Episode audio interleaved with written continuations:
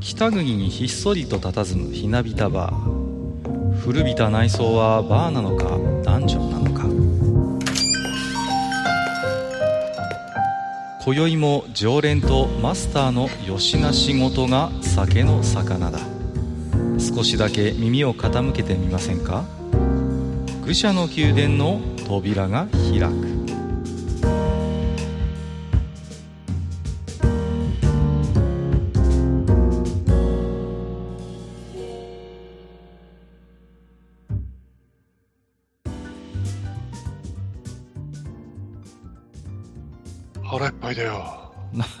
どうしたんですか？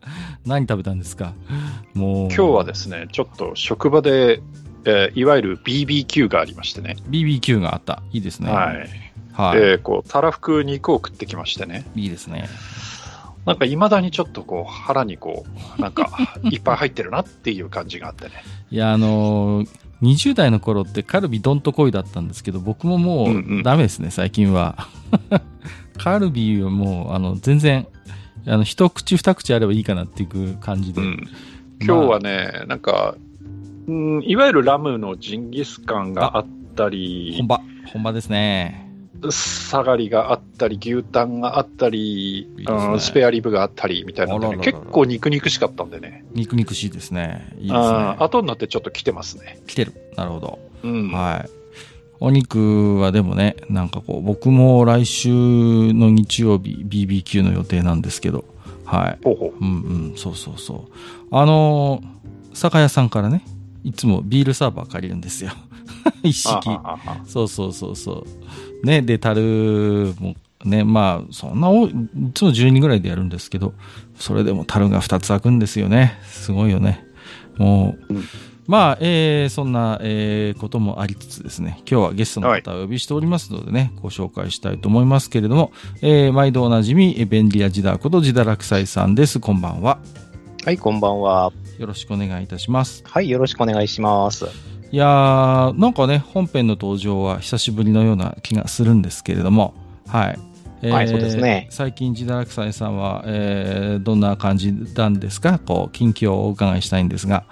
そうですね。まあ、あえて言うんだったらですね、4月の25日に投稿されました、あの、物語を語りシリーズの第2話以降のお話がですね、全く来ていないという、このね、3ヶ月放置を食らっているわけなんですね、すみま私せん。実は。申し訳ない。はい。で、うんそれで、あの、第1話の方がほぼプロローグで、はいえっ、と、ね、せ責任者の方がですね、こういうことをやりますよっていうことにはい。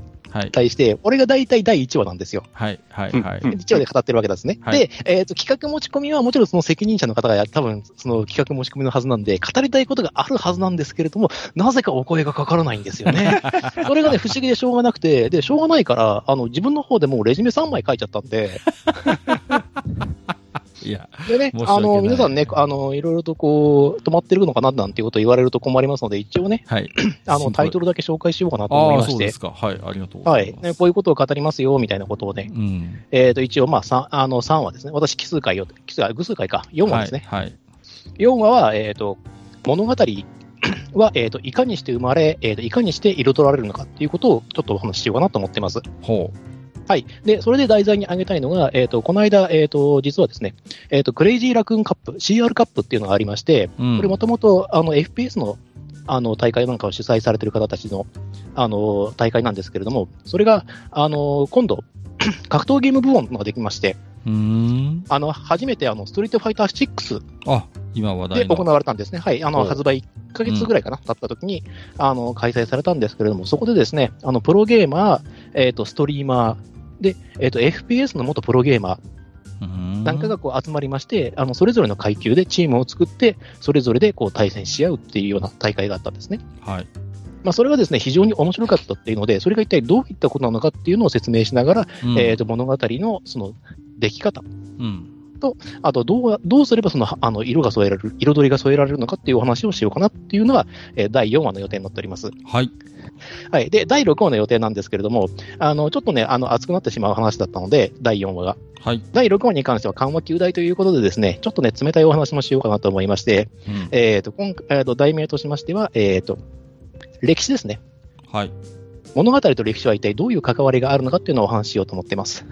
ただ、これだとあまりにも硬くなりすぎてしまうので、うんえー、と今回選ぶ題材は、題材はチョコミントというものとして選ぼうと思っています。チョコミントをついて、歴史について語るという話をやろうかなと思っています。興味があります。好きなんで。はい。で、えーと、第8話、一応これは私の中ではもう最終話の予定なんですけれども、はい。じゃあ、えーと、結局物語とは何なのかというお話をしようかなと思ってます。まとめっぽいですね。まとめっぽい話をさせていただこうかなと思っております。はい。で、えーと、それに関しては、えーと、今回、えー題材に選ばせていただくのは、えーと、そう。まあ、これ言っちゃってもいいか。あの、私はその昭和の競馬が好きでして、うん。その中で、えーと、一番の物語と言われるものであるならば、今、えーと、コミカライズもされている、オグリキャップの人生ですね。ほ人生というか、魔生とか、馬生というべきでしょうか。う。うん。うん。あの話を、えーと、題材に選んで、えーと、物語とはっていうことに対して総括をしていきたいなと思っております。ありがとうございます。はい。すべて初耳でございまして。いや、あのーやろうかなと思ってたんですけど、忙しさにかまけて。あの、実はね、あのー本当に言い訳みたいな、取ってつけたようなことを言うようなんですけれども、今回、えー本編で取り上げる、えー機動戦士ガンダム水星の魔女について、僕は当初、えー脚本物語論としてちょっと解体してみようかなという試みをしたんですが、まあ本編で詳しくは語りますが、えーこの作品ですね、あのー脚本に関して言うと、何の面白みもないんですよ。こう言っちゃなんですけど。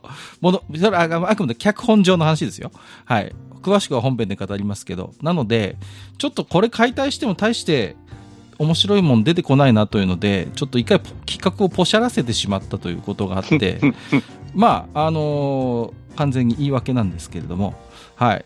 まあ、なので、えー本来この水星の魔女反省会は、えー物語論的に捉えようと思ったんですが、それができなくて、困り果てて、えーマスターと自堕落斎さんに助けを求めたというのが、えー本当のところでございまして、えーまあね、ちょっとそれはじゃあ本編で詳しくお話をしたいなと思っております。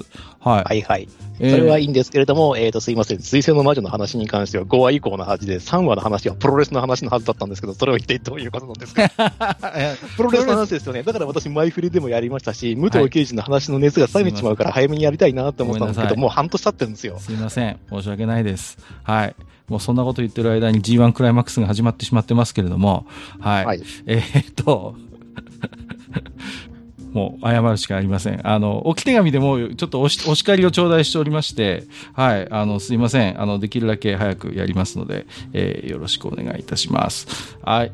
えーっと、マスターは最近はどうですか？何か近況はあるんですか？雑？振りが雑？いやー、もうね、大変なんですよ。いろいろと。もう、子供が夏休みに突入して、もうね、はい、もう、日がな面倒見なきゃいけないっていうんで、もう、今ね、あのーほら、ひ一昔前でしたら、ね、子供会とかでプール、ね、学校のプールを、えー開放してっていうのもあるんですが、今やっぱりね、いろいろ事故も怖いし、何かこう責任が取れるのかと言われると取れないしね。うん。で、やっぱ共稼ぎの世帯が多い多いっていうこともあって、なかなかね、こう、そういう夏休みにプール開放するってどこの学校でも今ほとんどないそうなんですけれども、うん。なので、だからそういうところに子供をね、遊ばせるというわけにもいかず、もうあれですよ、あさってにはもう子供連れて海に行かなきゃいけないっていうことでバタバタしてるんですけれどもね。はい。うん。まあ、あれですね。あの、うちの地域で言うと、ようやく今日、梅雨明け宣言があって、はい。ようやくなんかこう、てなんていうんですかね。はい。天候的にはだいぶ落ち着いてきたので、先週とか本当ひどくてね。うん。ちょっと、うちの方もちょっとやばいぐらいの雨が降ったんですけど、まあ、一安心というところですかね。うん。本編行きましょう。はい。えーということで、今日はですね、えー、自堕落斎さんをお迎えいたしまして、愚者級的水星の魔女反省会ということで、えーと、先日、えーめでたくシーズン2をもって、えー完結しました、機動戦士ガンダム水星の魔女について、あれこれおしゃべりをしたいと思っております。本日もマスター、そして自堕落斎さん、どうぞよろしくお願いいたします。よろしくおはい願いします。よろしくお願いします。俺の近況は良かった。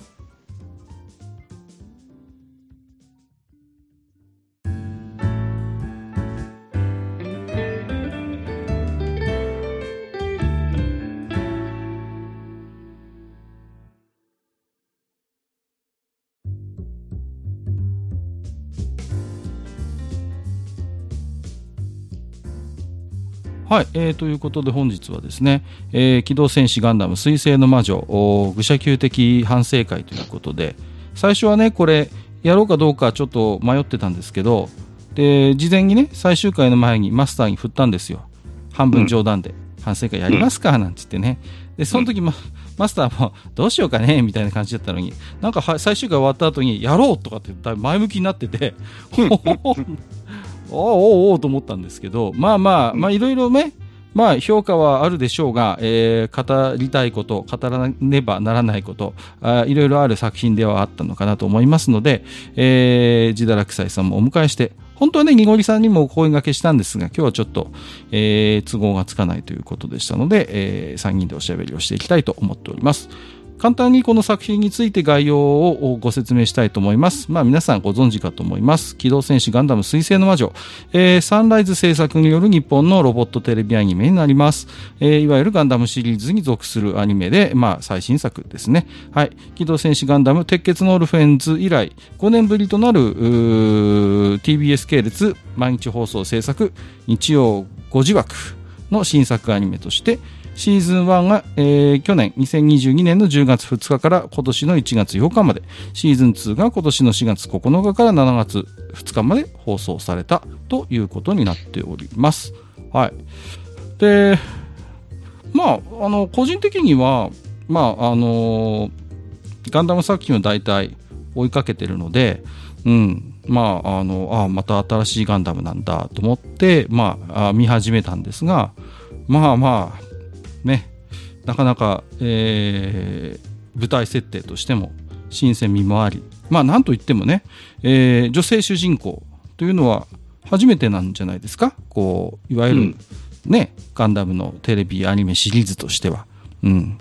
で、うん、ね、まあ、ダブルヒロインとも言っていいような構成でしたので、まあ非常にこう注目も、えー、放送当初からあったのかなという記憶はあります。はい。マスターはこれ、あれですか、最初発表された時、まあ、どういう印象というか、まずは見る前というか、見始めた直後でも結構なんですが。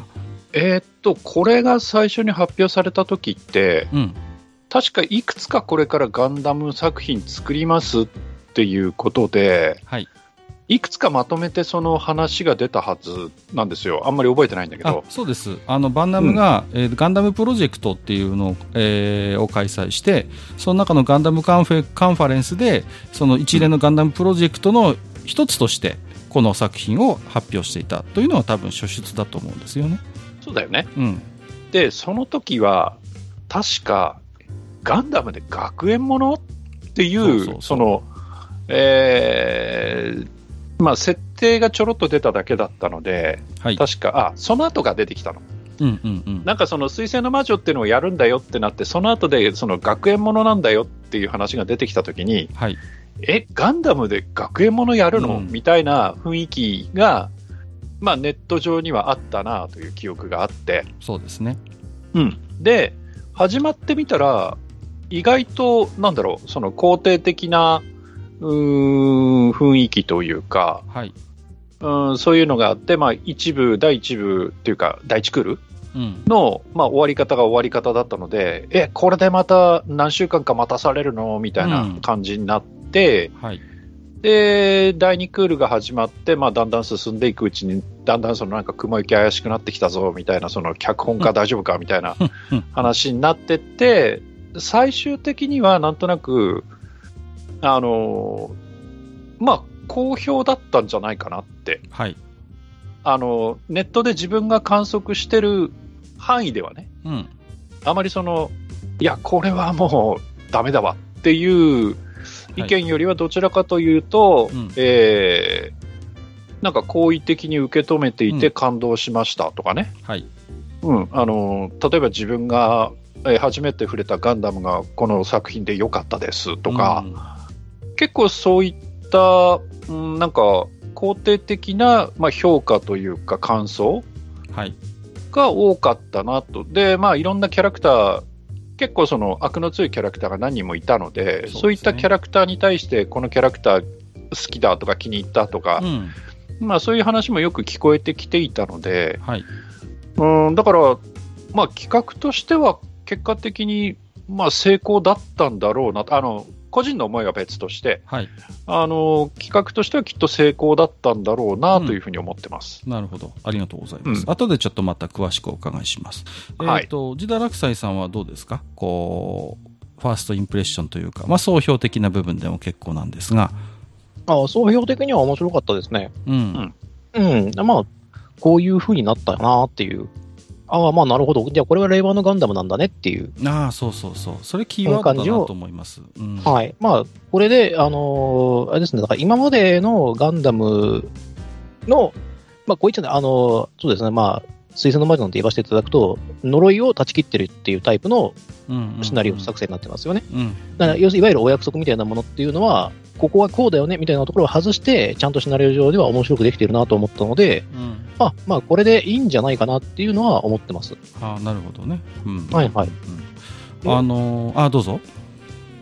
あ、あいいですか？あの、えっ、と、だから我々がその最終話から最終2枚とか3枚とかで、えーこれぜ、あの、風呂敷畳めるのっていうふうにずっと思っていたのは、それは今までのそのガンダムにとらわれすぎてたっていうのがあると思うんですよ。ああ、なるほどね。はい。で、今までのガンダムだったら足らないよねっていう。うん。うんどうすんのっていう。いや、エンディングまで時間尺ないでしょ。え、最終決戦で終わりみたいな。だから F91 みたいな終わりになっちゃうよ、みたいな。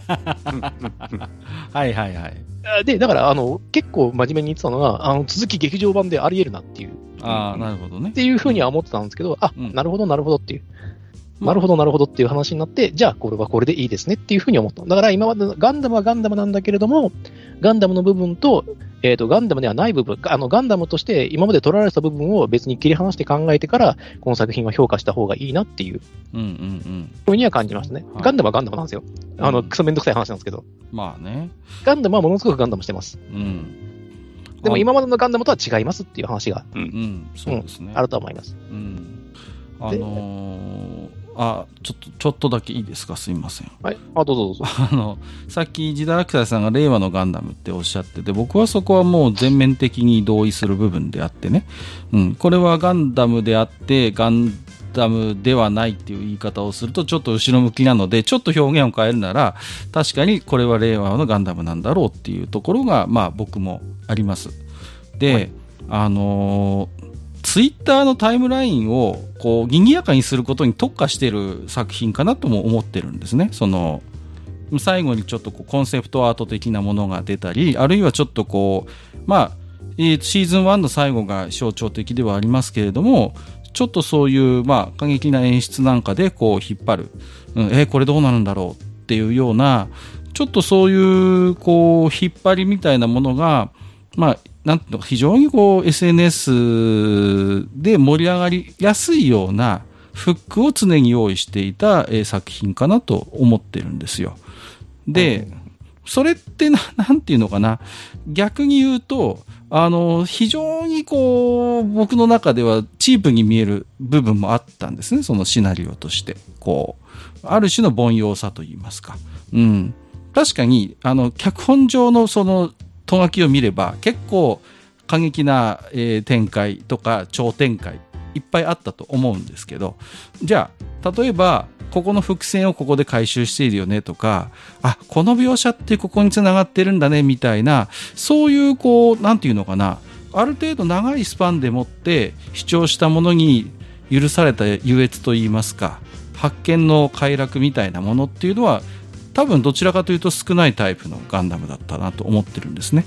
基本的にはだから、こういう言い方するのはいいかどうかわかりませんが、例えば映画とかを1.5倍速で見たりする若い人たちに非常にこうアジャストした作りのガンダムだったというふうに僕は思ってます。うん。うんだからいわゆるそのシナリオとして繰り返し繰り返し主張して見えてくる地味みたいなものはかつてのガンダムにはあったんだけれども、個人的には水星の場所、まあ見て面白かったんだけど、じゃあこれ例えば繰り返して見るような、えーそういう地味がこの作品にあったかと言われると、ちょっと個人的にはそういうものは、えー得られなかったっていうね、うんうんうん、感想に僕はなります。はい。まあそんなところですかね、とりあえずのファーストインプレッションというか、まああの総評的な部分ではね。で、まあ、それぞれにこう作品を見て、まあ、いろんなレベルがあると思うんですが、多分疑問とかもあったと思うんですよ。あの、シナリオ上のこれって結局どうだったのってこともあるし、まあ、もうちょっと大きな、えー視点での疑問とか、よくわからなかった部分ってあると思うんですけど、そういうのちょっとお互いに話してみたいなと思ってるんですけど、こう、マスターはどうですか？例えば、こう、この作品見て疑問点なり、ここよくわからなかったみたいなこと多分終わりだと思うんですが。あ、いや、いっぱいありますよ。うんうんうんいっぱいあるんだけど、結局、この作品って、あの、そういうところをうまく騙して終わったなっていう。感じがあるんですよ。そうですよね。だから、その、えーっと、よくよく考えてみると、全然説明されてない言葉とか、はい。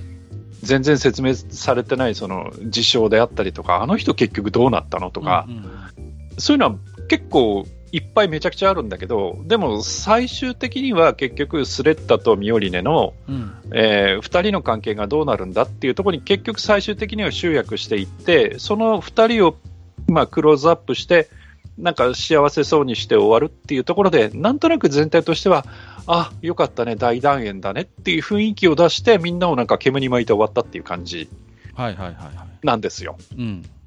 で、あの、だから前にね、あの、それこそ、えっ、と、閣下と自堕落さんで、えっ、と、あれは、RPG の話に寄せての話だったかわかんないですけど、あの、ワールドビルダーとストーリーテラーっていう話があったかと思うんだけど、はい。そこのその、世界の構築、ストーリーテラーとしては全然、あの、僕は今回の作品ってうまく作ってると思ってるんだけど、まあ、凡庸だってさっきね、言ったところもあるけれども、まあ、まあ、これでいいんだよっていうところがあって、うんうんうんそれは良かったと思うんです。はい。ただ、その、世界の構築という上で言ったときに、まあ、あの、終わり方も終わり方なので、まあ、続編が作れるかっていうと、正直かなりしんどいとは思うんだけれども、はい。あの、例えばユニバーサル・センチュリーの作品みたいに、うん。その、なんか、その、物語で語られていない、その、隙間隙間を埋めるような物語って、なんかすごい作りづらい気がするのね。そうですね。というのは、結局、その、うーんと、その世界っていうものが、きちっとこうですよっていう提示がほぼないはい。んですよ。で、えっと、まあ、疑問いくつかある中で、一番大きいその世界観っていうか、そのあのあの世界に対する疑問として、何度も何度も言葉で出てくる、そもそもの戦争シェアリングって言葉が出てくるんだけど、うん。それが一体何なのかっていうのが全く説明されてないんですよ。そうですね。うん。うんうん、で、その、結局、なんかその戦争シェアリングっていうのがあって、そのプラント側と、まあ、地球側との陣営で、その地球側が搾取をされていて、プラント側が、なんかこう、ブクブク声太っていて、なんかその、えーちょっと貴族的になっててみたいな感じがあるじゃない？はい。でも、そこに至るその戦争シェアリングとは何ぞや？で、なんだか知らないけど、地球は火の海になってるみたいだぞ、みたいな話はあって、うんうんうんで、途中の、えーあの、ミオリネがちょっと、えーっと、なんか病んじゃうところでも、その地球でちょっといざこざが起きるんだけど、それすらなんで起きたのかがさっぱりわからないっていうね。うん。うん。なんとなく雰囲気で、あ、これは大変なことになったとか、あの、英語の字幕でなんかそれっぽいことがニュースニュース画面で出てたりはするんだけど、はい。そもそもなんでそれがそこで起きてんのっていうことが全くわからないっていう、実は、部分があってね。そこのだから解像度の低さっていうのは、おそらく狙っているものだとは思うんですよね。その、うん。例えばかつてのガンダムであればそのあたりの解像度も異常なほどの精度があったりする作品もあってあきっとここにも名もなき人たちのドラマがあるんだなってこう匂い立つような演出ってまあまあ可能なわけですよ。アニメーションの世界では。例えば 2, 分2秒3秒の演出であってもね。だけど多分そういうものをあえて多分この作品は、えー、とピンとぼやかしているんだとは思うんですよね。うん、だから、あの、結局、その、えーミオリネが、要は第1話で、その、プラントを抜け出して地球に行こうとしてるわけじゃないですか。はい。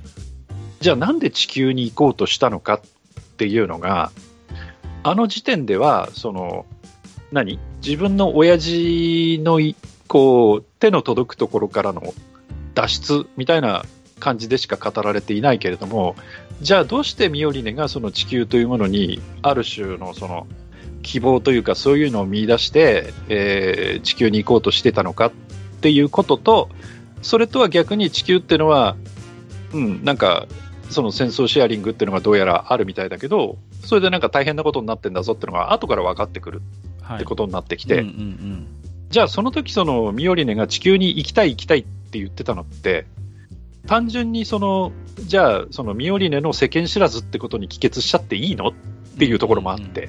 うんうん、そうですね、あの僕らがあのこの作品のそういう仕掛けに戸惑うのっていうのはある種のそのガンダムという作品が担ってきたリアリズム的な部分とも関連があると思うんですよね。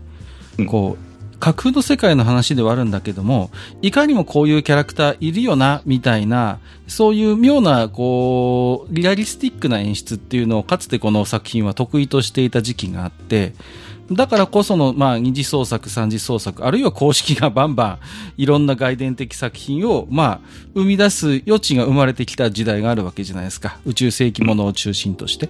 うんうんうん。だけど、じゃあ果たしてこの作品に、そういう外伝的な作品をたくさん生み出すだけのポケットがあるかと言われると、おそらくそうではなくて、それはある意味、その、あえてそうって狙ってやっていることであって、どこまで行ってもミオリネとスレッタの関係性の中でしかこのお話って基本的にこう前に動いていかないわけなんですよね。うんうん、その時に、今余計な演出、余計な解像度はまあ、ある意味不要なものとして、おそらく、うん、あの、あえて説明をしない、あえて詳しく描かないっていう、まあ、方法を取ったんだと思うんですよ。うんうん。だから、何種の、我々がそこにかある種の引っかかりを感じるっていうのは、それはある意味、その昭和のガンダムの見方を、そうそうそうそう。うんうんうん。やっぱりこう、意識的にも無意識的にも、ガンダムってそういうものっていうものがどこか我々は染みついているので、うん、これがガンダムですって言われた時に、引っかかる何かっていうのは多分そういうところなんだと思うんです、うん、だからジダラクさんがさっきね令和のガンダムって言ったのが案外あのそうそう。なんていうのかな。それが結構まあ的を得てるっていうか、だから今回のガンダムで初めてガンダムに触れたっていう人は、そういうところ、まあ、あんまり疑問感じないかもしれない、ね。うんうん、だと思います、おそらく、うん。我々がそういう引っかかりとして認識しているもの、その、その、そのものを認識しないんじゃないかなと思います。うん、だから、なんでそんなとこ気にする必要あるの、うん、みたいな、ね、そう、そんな重箱の隅のね、部分をチクチクなんて、別に関係ないじゃん、みたいなさ。うんうんうん。いや、それはそれで多分、おそらく、あのー、っとうな見方の一つだと思うよ。うん、特に今回の水星のバージョンに関しては、おそらくそういう受け止めを、まあ、推奨っていう言い方は語弊がありますけども、おそらくでもそういうディクテーションを求めている作品だと思うんですよね。うん、このあたりはジダラクサイさんはどう思いますかその作品としての解像度。作品としての解像度あの、そうですね。だから疑問に思うところは確かにいっぱいあるんですよね。うん、それは、あの、キャラのせ、うん、キャラとしての動きであるとか、あの、あとはその世界観ですよね。うんうんうん。あの、えと、俺たちは慣れてるからいいんですけど、俺たちは慣れてるから平気で、逆に新しい人たちが見たときに困るのってパーメットだと思うんですよ。ああ、そうね。だって、だって俺たちは、あ、ミノフスキーねって思ってるんで。まあね、そうそうはい。なんか便利なものねっていうふうに思ってるから、それでいいんですけど、じゃあパーメットって何なのっていう説明は特にはされてないんですよね。うんうん、で、なんかすごいものがあるらしい。で、なんか機械機械製品には全部使われてるらしい。なんか通信もできるらしい。うん、不思議なものだねっていうぐらいでいいんですけど、まあ、そのあたりも結局慣れるしかないんで、もう、だってそこはもう SF の SF たる要素なので、うんうんうん、でもしょうがないじゃないですか。そこがもう世界の根幹をなしてるんだけど説明できないよっていう。そうですね。うん、はい。っていうのがあって、そこを、えーと、なやるべきか、それともやっぱりあの地球関係のその話をやるかどうかっていう話なんですけど、やっぱり打足なんですよね。うん。うん。だ本編に関係ないところ、例えばミオリンとスレッドの関係ないところで、それで2話、3話使ってしまうと、うん、あの、この話ってなんだっけって思っちゃうんですよね。いや、それはあると思います。うん、はい。で、あの、限られたやっぱクールの中です。26話、25話だっけ？はい。えー、の中でやるんだとしたらば、やっぱり説明はある程度省かざるを得ないけども、世界設定として、えっ、ー、と、地球対宇宙、スペーシアン対、えー、アーシアンっていう対立が実はありますよっていううのだけは確実に書かなきゃいけないんですが、学園、あの、第1クールの中でも確実に存在してた定義だったんで、はい。で、そこをどう説明するかの時に便利として使われたのが戦争シェアリングっていうことだと思うんですよ。うんうんうん。あだから、つまり、えっ、と、宇宙側から管理された戦争であると。そうですね。はい。で、それによって、あの、実は被害も収まってるし、あの、万々歳だよねっていう、あの、免罪符にしてるだけなんですよね。うん。なるほど。あの、宇宙側の支配としては。うん。だから、あの、要するに臭いものに蓋じゃないですけど、こういうお題目があるから、これはやらざるを得ないんだよ、しょうがないんだよ、必要悪なんだよっていうことを言って、お金儲けしてるわけなんですよ。じゃあ、その金、あの、そこの懐に入ってる金は一体何やねんっていう話になるから、あの、スペーシアンの人たちが、でも、でも一応建前上は、そのスペーシアンとアーシアンって、あの、対等であるべきみたいなところがあったはずなんで、だからこそアスティカシア学園に、あの、アーシアンの枠があるわけじゃないですか。そうですね。うんはい。でも、実際にはとんでもない、あの、下に見られてるわけじゃないですか。うん。だし、御三家もないし、うん。もともとあの、アーシアン領って、あの、デミトレーナーですよね、多分。ああ、決闘するにしても何にしても。はいはいはいはい。そうね。どう支給されてるかどうかわからないですけど、まあ、少なくとも、あの、すね、少なくないお金を使って、どうにかこう、デミトレーナーを調達して、それを頑張って使ってるっていう状況下で、あの、御三家のマシンは倒せないですよ。そりゃ。うん。まあね。ああ、それは無理な話だっていうので、まあ一応そのあたりのその縮図を大きくしたようなものっていうふうに私は捉えてるんですよね。なるほどね。うん、だから最新兵器は必ず、あの、スペーシアン側、アーシアンは片落ち側っていうふうにやって、あの、戦争っていうかその、紛争を制御している。だから、アーシアン側も多分なんかいろいろと勢力が分かれてるはずなんですけどね、書かれちゃいないけど。だかうんうんうん。うん、そうそうそう。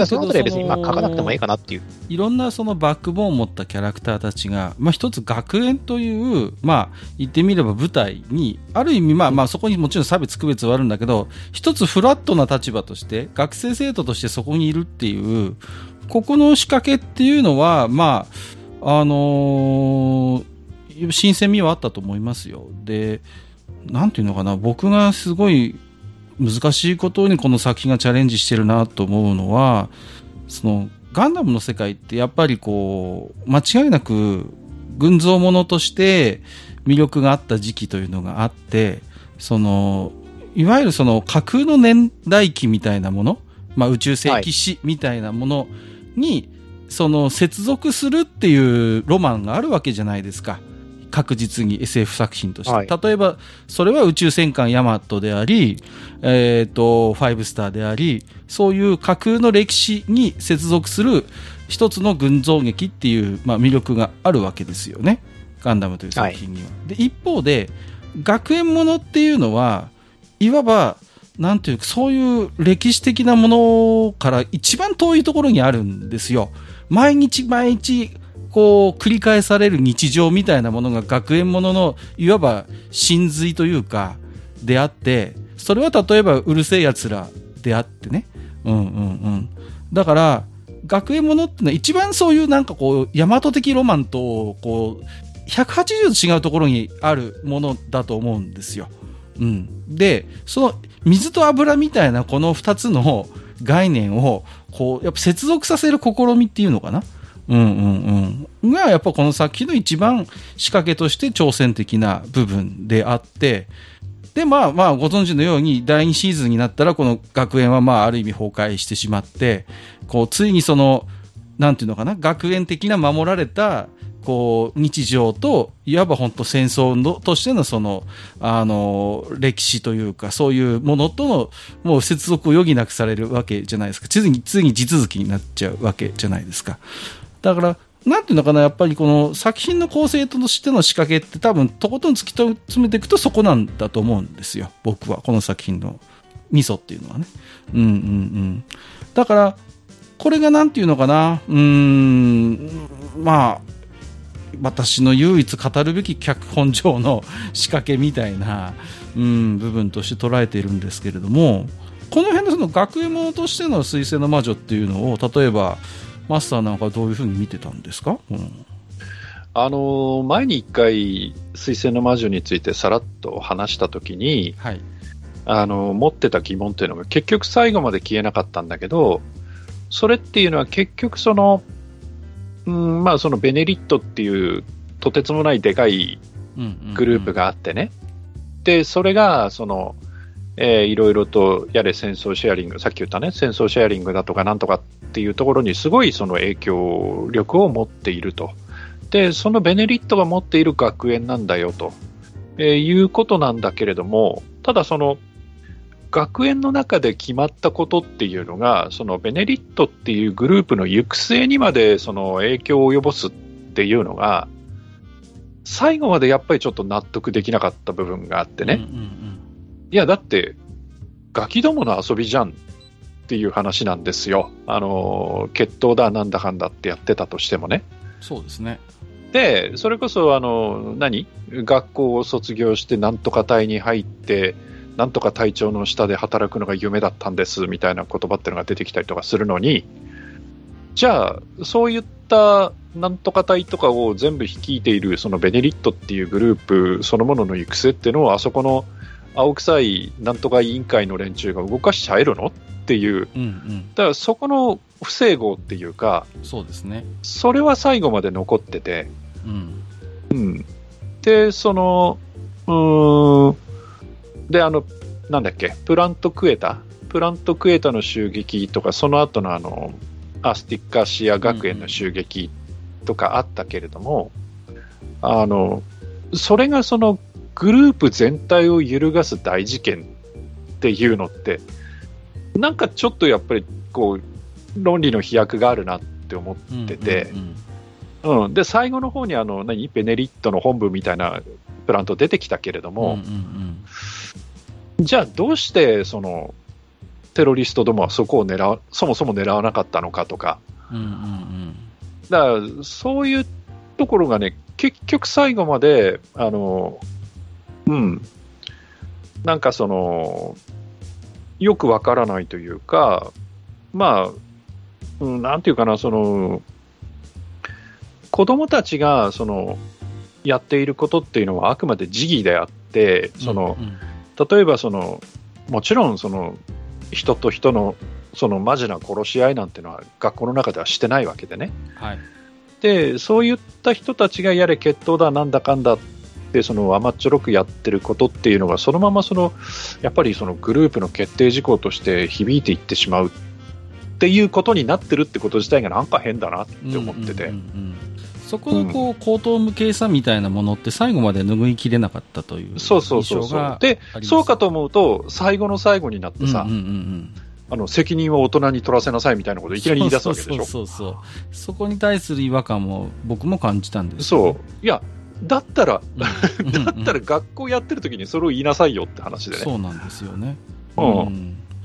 だから、なんていうのかな、その、そのいわゆる、そういう、なんていうか、戦争としの顔を持った外部と、その学園の日常の顔を持った学園っていうのを接続する試みのあった作品ですが、それが成功したかと言われると、僕はやっぱりちょっと成功はしてなかったと、僕は思っそもそも何のための学校か分かんないんだよ。うんうんうんうん。いや、一応建前はあるけどね。うんうんうん。だから、そのやれ、モビルスーツの科だとか、そのメカニックの科だとか、うんうん上なんかその戦略なんとか科だとかってあるけど、じゃあその軍事学校なの？うんうんうんっていう雰囲気もないじゃない、いわゆるね学校って。訓練学校ではなさそうですもんね、少なくともこうそう。雰囲気的にね、何か。だけど、なんかその、そこで決まったことは、なんかもう、ん何？御御三家とかいうのがあってさ、うんそうですね。なんかその、それこそベネリットの行く末をなんか左右するみたいな風になっててさ。うんうんで、そうかと思うと、なぜかその、あの、地球寮みたいな、その、なんか、ね、その、まあ、差別されてるみたいな連中にも一応その、受け皿があってさ。うんうんうん。だから、その辺のその、なんか、ちぐはぐさっていうか、うんなんでそういう風になってんのっていうことは最後まで、やっぱりこう、思ってみると拭いきれなかったなっていうのはあるんですよね。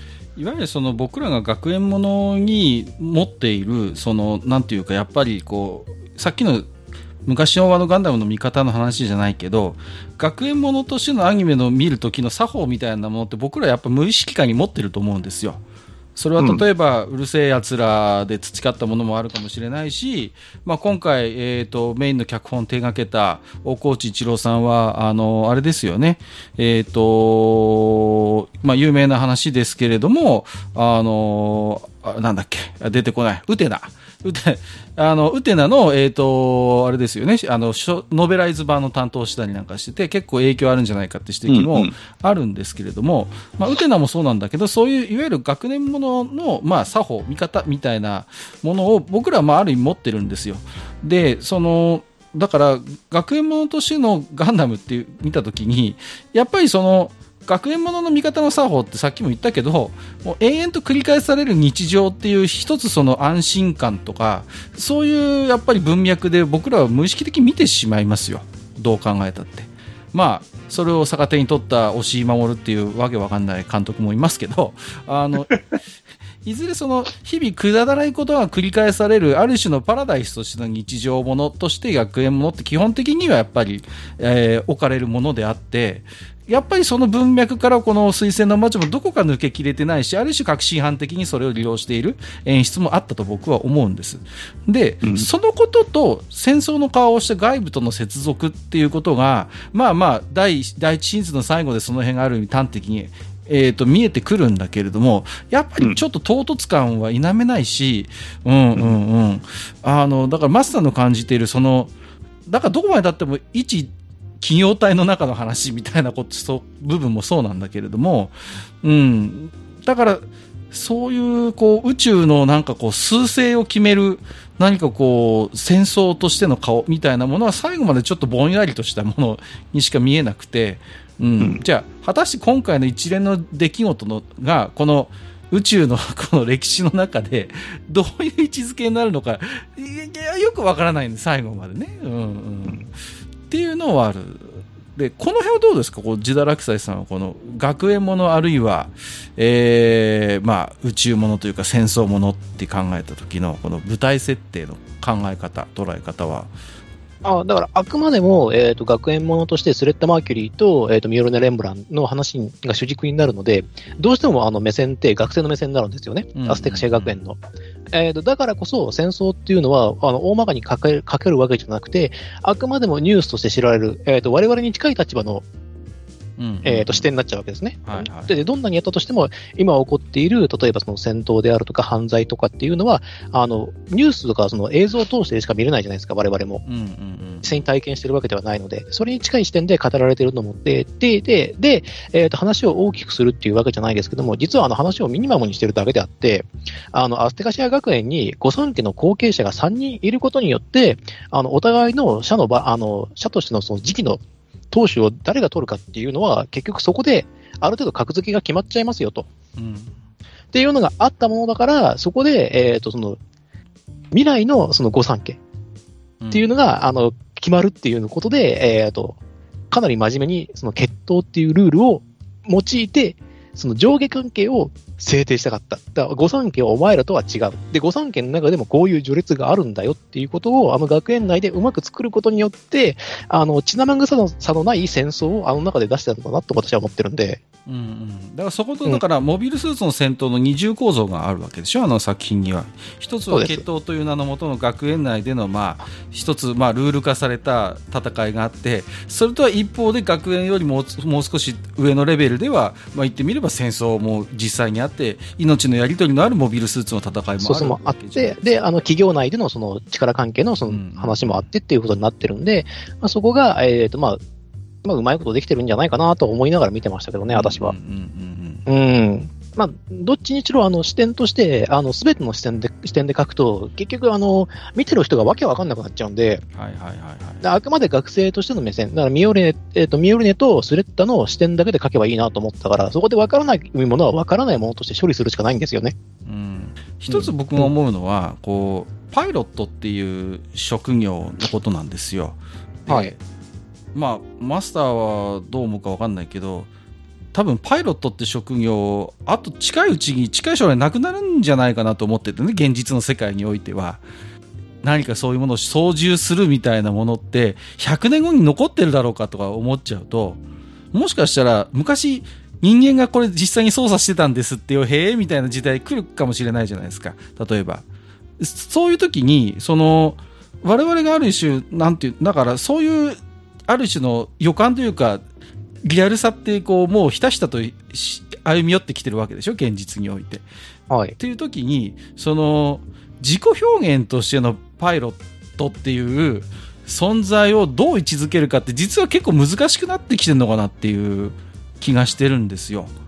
僕らが見ていた昭和のロボットアニメって単純にその自分の能力の拡張としてのロボ巨大ロボットっていうことに大きなもう快感があるわけでしょ？そもうそのこと自体にさある種非力な人間が巨大なロボットを操ることによって大きな力を得て巨大な敵に打ち勝つみたいなのってまあ純粋に楽しかったわけじゃないですか。スカッとして。かっこいい、はい、強い。だけどもうなんかこの時代になってくるとなんかある種のそのじゃあパイロットの位置づけって今後どこまで人間が操作するのが最適解なのかなって思った時に、結構この作品、水星の魔女もそうなんですけど、あれもうパイロットいらなくねって半分、形突っ込んでるレベルじゃないですか、ある意味、この作品、すでに。もうなんか、その、な物理的なその操縦テクニックみたいなのをもう半分いらなくなっちゃってるじゃないですか。まあ、あの、それは一応システム的なちゃんと裏、あのね、理由付けはあるにしろ。うん。そういう時に、パイロットの位置づけってなんか、こまあ、ジダラクさん分かってくれると思うんですものすごくメックウォリア的だと僕は思ったんですよ。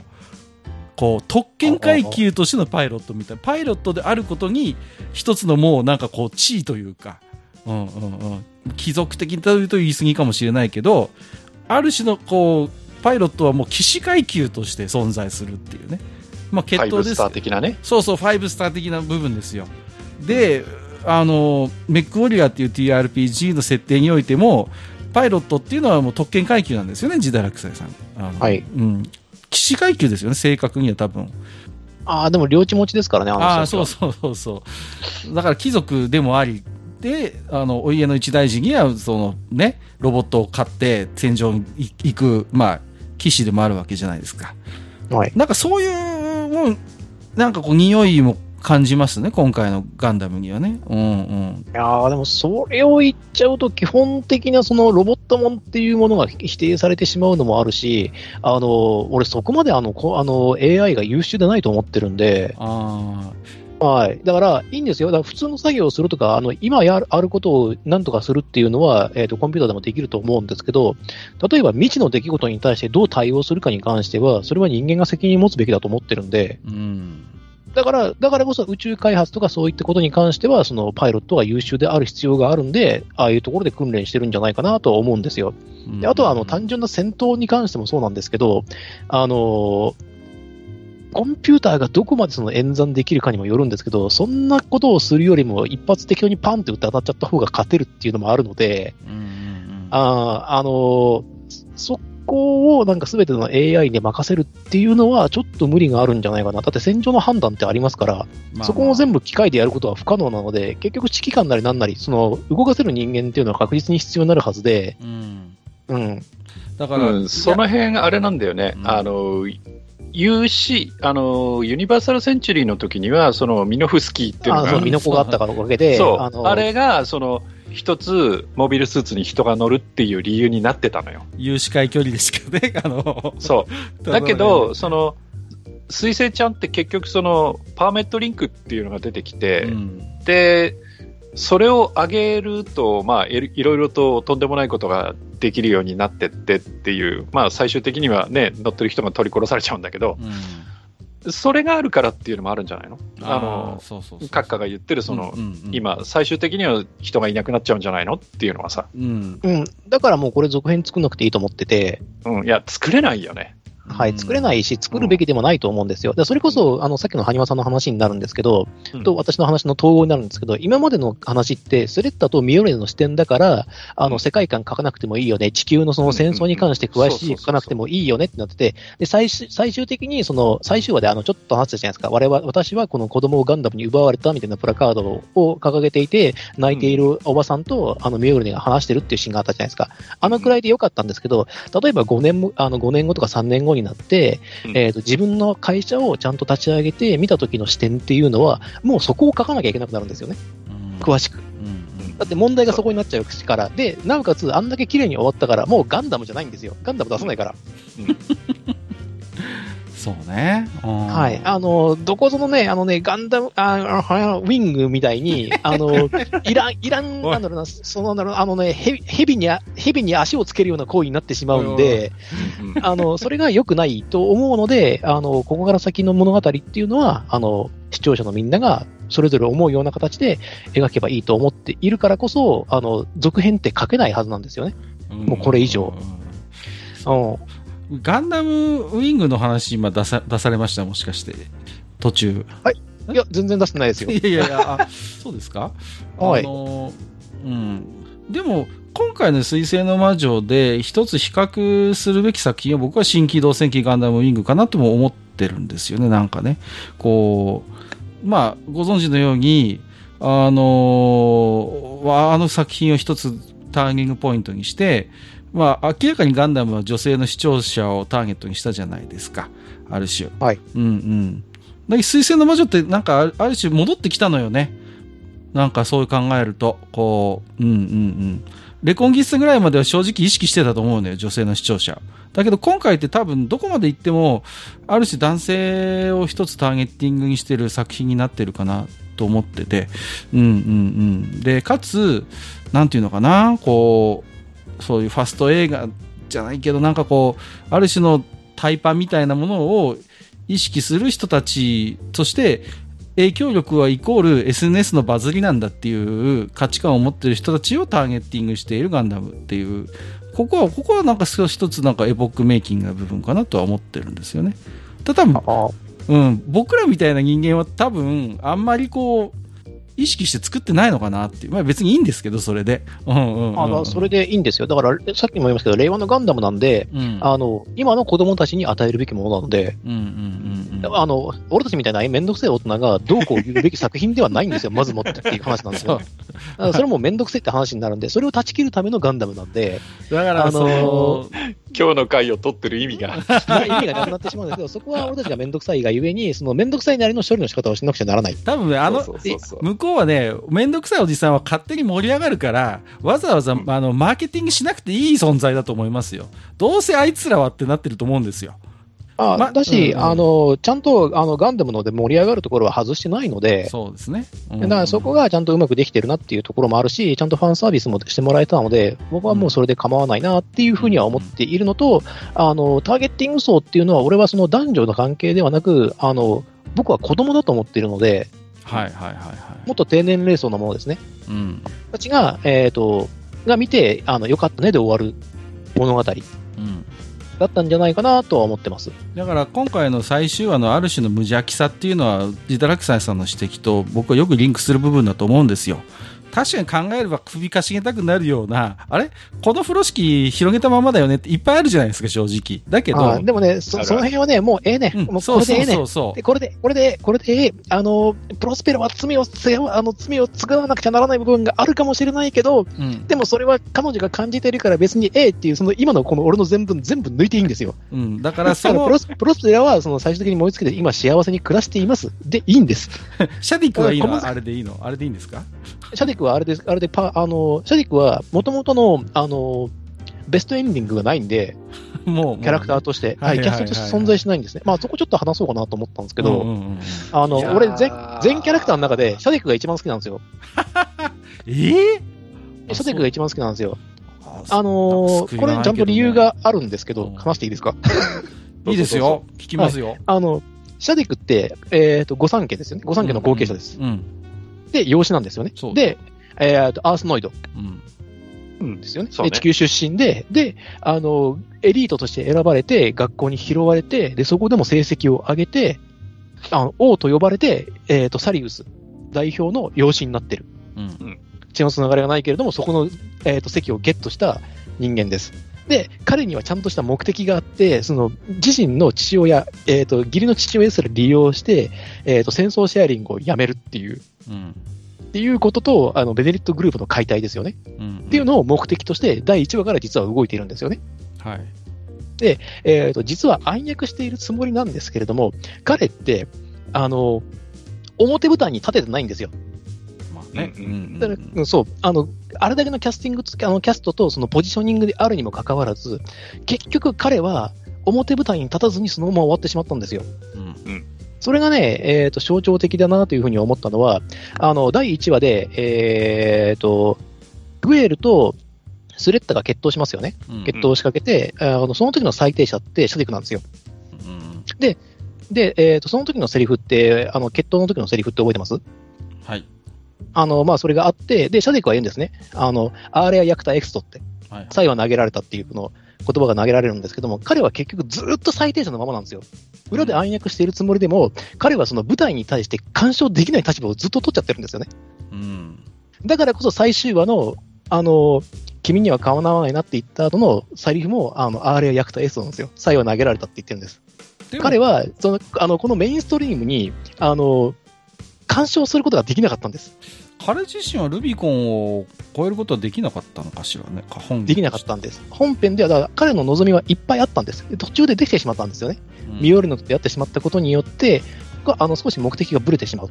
あの自分の目指すべき方向性を、まあ、持っていたキャラじゃないですか。だけど、もともとその強く持っていて、うんえー、とただ、他に欲しいものができてしまったっうんうんていう時に、彼はそれの心を殺して、あの自身の一番最初にも持っていた目的に向かって走り続けるんですけれども、うんうんでそれによって彼はあの欲しかったものを全て失ってしまうという形になるんですよね。で、えー、とその結果、彼はどう頑張ってもバッドエンディングにしかにか進めないルートを自身で選んで進んでるんですよ。まあ、ある種、ミオリネをめくって考えれば負けヒロインだしね、うん、ある意味。あそうです。あミオリネに向かってもそうですし、彼の目的、例えばそのベネリットグループを掌握したとしても、確実にどこかしらでその首を切られる可能性が高いわけじゃないですか。物理的にしろ、その会社的にしろ、結局クーデターになってしまうので、うんすべてがすべてうまくいくわけではなく、さらなる実は闘争を生んでしまう可能性もあるわけで、うんだから彼自身は、あの、グッドエンドを望んでないんですよ。彼自身の。まあ、最初からある意味、達観したようなキャラクターでもあったからね。はいうん彼はどそうれがそのヒロインの存在によって少し歪んでしまったことによって、うん。実は、あの、ベターエンドまでは行ってるんですよ。だけど、どう思います？これだけのことをやらかして、彼は、果たしてこう、生きて 戻れるんだろうかっていう。いや、戻れないとは思いますよ。うんだからこそのさよ戻れないでしょさようならだっていう話だっうんたんですよ。うん、もう、だから、彼はその結局グッドエンディングじゃなくてベターのエンディングでしかなれなかった。全部彼はそのミオリネは手に入れられなかったけれども、ミオリミオリネの信頼を手に入れることによって満足しちゃったんです。うん、そうか。というのが私の結論で、だから彼はそあの今、この物語、水星の魔女という物語において、手に入れられうる最良のものを手に入れてエンディングを迎えたわけです。なんかある意味一番ガンダムらしいキャラクターだったよね。こう。だからシャディク好きなんですよそうわかるわかる。それはわかる。うん。うん。ある種、こいつの存在がこの作品をガンダムたらしめてると言っても過言ではない重要キャラクターだと僕も思うんですよね。うん。うんはい。そうそう。ある種の、その、なんていうの、こう、自分、自らも相当に優秀で、努力もしている人間なんだけれども、もう、それをやすやすと乗り越えられるような存在によって、著しくこう、自らの運命を歪められてしまうような存在って、まあまあ、ガンダムだとよく出てくるわけですけど、今回で言えば彼がそのポジションを、まあ、担っていて、そう、シャディク、シャディクなんですよね。うんシャディクが、その、やっぱそこを強く感じさせるのは、えっ、と、最終話3枚ぐらいかな？あの、グエルとの決闘の時ですよね。うんうんうん。あの回だけは、あの、シャディクが、あの、感情をむき出しにしてグエルと対決するので、そうですねそこで彼の心情が少しではわかるんじゃないかなと思うんですよね。だから、だから彼も、彼も主役にならなかったんですよ。うん、だから僕でがこの作品続編ないだろうなと思う根拠はある種シャディクであって彼がおそらく今後のこの世界において存在しないだろうってなった時にやっぱこの世界にはもはやガンダムのストーリーは成立し得ないと言いますかある意味ねあそうなんです。うんうんだからこそ、それが、まあ、俺はシャディクが好きっていう理由にもなりますし、あの、なおかつ、あの、シャディクは作中の中でもすごくトップクラスの有能で、えっ、と、思想を持ってて、メンタルの強さも持ってて、決断もできる人物なんですよ。うんただ、それにもかかわらず、彼におそらく劣ってるであろうけれども、その、唯一持っていないものを持って、自分の上に行ってしまうグエルとかスレッタとかミオルネとかっていう存在を、もう、眩しく見えちゃうんですよね。とんでもない時代に生まれちまったもんだぜってやつですよね。そうなんですよ。で本来だったら、その、えーと、シャディクが目指した世界でも、多分ベターな、エンドにはなるはずなんですよ。うん。そうね。彼は血は流れますけどね。うん、彼は彼なりの理想があって、それもまあ、おそらく一つの、あの、まあ、み、よろ、なんていうの、明るい方向には向いているとは思うのよ、途中ね。まあ、それこそ、あの、タクティクスオーガじゃないけどさ、こんで、この手、僕のこの手を読ませというのかみたいなレベルの話ですけど、うん。まあ、なりますけど、で、ただ、あの、あれなんですよねア。シャディクは最終話でミオルの決断によって、彼がやりたかったことは大半もう叶っちゃってるんですよ。まあ、あましね、彼自身の力によらずね。うんよらずうん、結局それで結論が出ていて、だから結局、彼は敗北を認めたっていうことなんですよね。だからこそ、あのー最後、余計な罪を背負って、うんあのー後半に向かったんじゃないかなと私は思うんですよね。んん時代えマスターはどうですか？このシャディクっていうキャラクターはどういうふうに見てますか？あ、小物だと思ってます。あ、ないるや、ほどね。結うんうんうん局、彼も転がされたキャラなんですよ。はいはいはいはいはい。で、あのーあのー水星ちゃんで、自分が一番、まあ、気に入らないっていうか、最終的にモヤモヤが残ったのは、例えば、ファースト、まあ、ファーストと比べちゃうのも良くないのかもしれないんだけど、ファーストって、最後はね、キシリアが首吹っ飛ばされて終わるじゃないですか。そうですね。うん。うん。で、結局その、あの、見てる人の最終的にそのヘイトを集める、こう、俺たちの敵うん。っっていう存在が、あの、水星ちゃんって結局はっきりしないんですよ。はいはい。はいはい。で、こう途中まではなんかシャディクがその黒幕だみたいな話で行くんだけれども、でも最後の方になっていくとなん、なんか知らないけど、なんか議会連合とかいう、なんかわけのわかんないのが出てきて、なんか遠くから、なんか、あ、わかりますわかります。急に急に降って湧いて出たヘイトそうそうそうが来るじゃないですか。で、なんか、こう、やたら、こう、強力な武器で、こう、ドカーンと撃ってくるわけじゃない？はい。で、それに対して、その、留飲を下げるってことが最後までできないんですよ。いやそれはそうですよね。だって、うんあの、積み重ねがないから。そうそう。うでん、結局、あの、まあ、あの、こういう結論に持ってっちゃうのは良くないのかもしれないんですけど、結局一番の悪玉って誰で、うんその悪玉が最後どういう報いを受けたのかっていうのが結局はっきりしない。う。ん、だそこが僕もそこは同意見で、一番の物語としてのカタルシスってそこじゃないですか。うん、だから、うん。そこをはっきりさせないがために、要はあの、あの世界ではその何？戦争シェアリングも結局なくならないし、うん。あの何？一回その地球側に降りたそのベネリットの富っていうのがまたその、えー吸い上げられてプラントの方に戻っていくっていう描写をして、なんか世界ってままならないよねみたいにして終わっちゃうんだけれども、でもその終わり方ってさ、ほら、うん。あの、続編がある話の終わり方じゃん。そうね。まあまあ。だけど、水星ちゃんって、やっぱり、俺、続編作っちゃダメだと思うんだよね。うんあそれはそうだと思いますね。だから、そうなった時に、やっぱり、その、その何、議会連合の親玉だか、その、わかんないけど、あの、なんかサングラス焼けして、あの、なんだっけ？あの、握手してた、あの、なんかくるくるパーマの親父なのかわかんないけど、なんか、ドイツが悪いやつでね、そいつがどういうふうにそののたれ死ぬのかっていうところをね、やっぱりちょっと見たかったんですよね。うんうんそれはね、なんかこう、時代とか関係なくて、基本的にやっぱり、どの時代でも、やっぱ、そういうスカッとする要素って、最後に留飲を下げたかった。そうそうそうそう。うん。だから、そこをある意味、今回の水星の魔女って、なんか、もうどこまで行ってもスレッタとミオリネの関係性にフォーカスするがゆえに、すごい曖昧になってしまっているっていう。で、ほら、エルノラ、まあ、プロスペラって言った方がいいのか。うんうんうんプロスペラって、その、まあ、前に喋った時も言ったけど、最初から仮面をかぶって出てきて、あ、この人って悪役なんだなっていう、その、記号的なものがあってもさ、はい。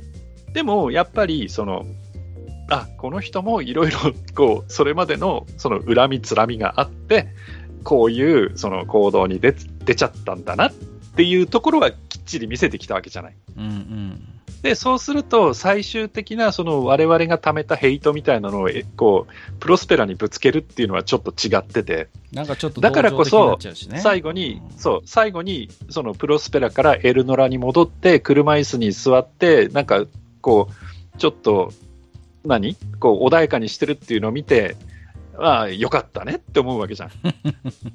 でも、一方で、うんじゃあ、じゃあ、そのプロスペラ、エルノラにここまでさせたやつって、うんどういうその報いを受けたのよって思うんだけど、あの4ババは4ババでなんか美味しそうにお茶飲んでるしさ。なんだかね、たくましく。そうそうそうそう。だからね、そこはやっぱりはっきりさせたかったなーっていうのはあるんですよね。それはやっぱり物語の、僕はやっぱ作法だと思いますよ。うん、でで、そのシャディクがさ、とにかくそのなんかいろいろ罪を背負って、そのね、こう退場しちゃうわけじゃん。うんで、そのシャディクガールズなんていうのはさ、普通に出てきて普通にしてるわけじゃん。そうそうそうそう。うん。だから、いや、そら、どうなのよっていうのがね。うんいや、そこ、そこで、その、でもシャディクって一番悪い人間だったっけって思うとさ、彼が、まあ、彼のやったことは当然報いを受けるべきことなんだけれども、うん。でも、あの物語の中で一番報いを受けなきゃなんなかったの結局誰だったんだろうねっていう時に、いや、でもシャディクじゃねえよなっていう。いや、それはやっぱりダブスタークソ親父じゃないかなと思うんですけど、いや、まあ、あのクソ親父はもちろん、いやで、ダブスタクソ親父はクソ親父でさ、何も喋んないじゃん、あいつ。そうなんですよ。だからそこはね、あのね、確実に多分ね、尺足りなかったと思うんです。うんいやそうなんだ。結局、最後は尺足りないに行っちゃうんだけど、そう、足りないにいっちゃうから、だから惜しいなっていう部分があって、そこがあの、あれなんですよね。で、あの、俺は、あの、これ、令和のガンダムって散々言ってるんですけど、今回のガンダムって、最終的に許すストーリーなんだなっていうふうに思ったんですよね。あそうそうそうそう。あだから、それはそれでいいと思ってて、でも結構いろんなところに皮肉が効いてて、うんえっ、と、ラス前の話で、あのー急に、あのーグエルと弟がやり合うじゃないですか。はいはいはいはいラウダと。うん。で、えーってなるじゃないですか。いや、なるなる。3枚で、お前さーっていうなるじゃないですか、あそこのシーンって。そうそうそう。あ、あのさ、今さ、ちょっと大変だから黙っててくんねえかってなるじゃないですか、あそこで。一人だけあさっての方向向いてんだよね。そうそうそう。あいつ。あいつだけ。でも、あいつらが、その、グエルと、あの、戦ってる時に、ラウダが戦ってる時に、フェルシーがちゃんと止めてくれるじゃないですか。そうそうそうそう。いや、あそこで死なないんだよね。今までのガンダムだったら死んでるよね。死んでるかもしれないんですけど、フェルシーがちゃんと止めてくれて、うんあの、兄弟同士で殺し合うなんてバカなんすかっていうセリフがあったじゃないですか。うん。あの、そこで思い出したのはですね、あの、初代のですね、あの、四兄弟がいてですね、あ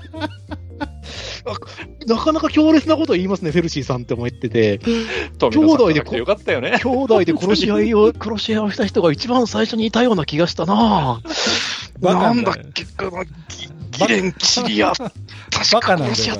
あいつらを、だから。だから最後に首飛んで終わったからさい。や、いや、ねや優しい、優しいガンダムなのよ、そう考えると。あの、だから、あ演出して過激なものはあるよ、もちろんね。あの、潰れトマトもあるし、演出的にしょ、あの、こインパクトはあるけど、でもどこまで行ってもこのガンダムはある意味、なんかすごい、なんか優しいガンダムでしたよ。その、痛みはあるけど、なんかその痛みもすべて何かこう、あの、刺しても、あの、血が出ない安全ピンで刺してますみたいな、そういう痛みでしかなかったのよ、この作品って。だからそう考えると。あそれはしょうがないですよ。だってもともとこのガンダムの定義が医療用なんですから。ガンダムアームですから。いやいや。らそこはもうそこに集結しますよいやいやいやそんなこと言ったら我々だって抜き身の剣でこうバサバサ切られたガンダムを見ていたわけだから、まあそれが今の令和のガンダムとしてのありようとしておそらく正しいんだと思うよ、それは。ね、商業的にもおそらく正しいし、おそらくいろいろその、なんていうのかな、あの、様々な配慮しないといけない部分においても、このやり方はおそらくこれしかなかったんだと思います。正解だと思います。だけど、この、このガンダムの痛みというのはどこまで行っても、あの、一つ、あの、ワン、ワン、こう、ワンクッション置いた痛みでしかなくて、いわゆるあの頃の富野が裏でほくそ笑んでるような抜き身の剣を突き立てられたような、そういうガンダムではない、ないんですよ。うんいや、だから、それはあくまでおっさんのたわごとであって。そう、いや、いいんです。だから、おっさんのたわごととして言ってんの、それは。だだからおっさんのたわごとだから、からそこは、あの、受け入れなさいよ。こういうのは、こいやこれが、これが、要するに、あの、これは令和のガンダムだって言ったんですけど、いやいやいやこれが令和のガンダムのスタンダードとは僕は言ってないんですよ。はいはい、だから一番最初にあるべきものとしては、これは非常にいいものだったんじゃないかって、ここから先どういったガンダムを描いてくれるのかっていうのは非常に楽しみではあるんですね。うんうんうんうん。まあうんね、その辺のあの、語は全部、ね、あの、ハサウェイが背負ってくれるから。ハサウェイ、ハサウェイか、あれですね、あの、今度やるパースのあの、ヨーロッパ戦線の話が。あれもきな臭そうだよね。あれは相当きな臭い。あれはね、あの、俺ら向けです。あの、めんどくさいおっさん向けなんで、あと、音体がいまだにシコシコ書いてるって噂のあるレコンギスタの続編ね。うん。はい。この辺でしょ。この辺ですね。うん。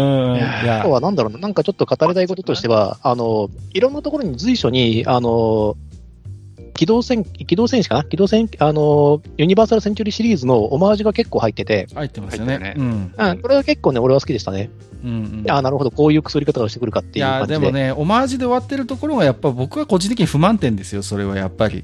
うん。やっぱりその、ガンダムイコールロマンっていうのでもう刷り込まれてる世代なので、あの、そういうなんかこう、宇宙的ロマンは、なんか非常にこう綺麗に、はいはい、おじさんの言ってることは分かってるけど、どうぞこちらの方で休んでてくださいね、疲れてるでしょ？ってこうさ、上等なソファーを用意していただいてさ、なんかうまいこ手よくこう遠ざけられてる感じがあってね。またそれがこう別に不快でもないという、このね、本当にガンダムおじさんの扱いが本当に上手だなという作品だなと思いましたよ。だから、ウルサ型のおじさんもまあいろいろ言いたいことはあるけどよかったよねっていう評価になってるわけでしょ、結局。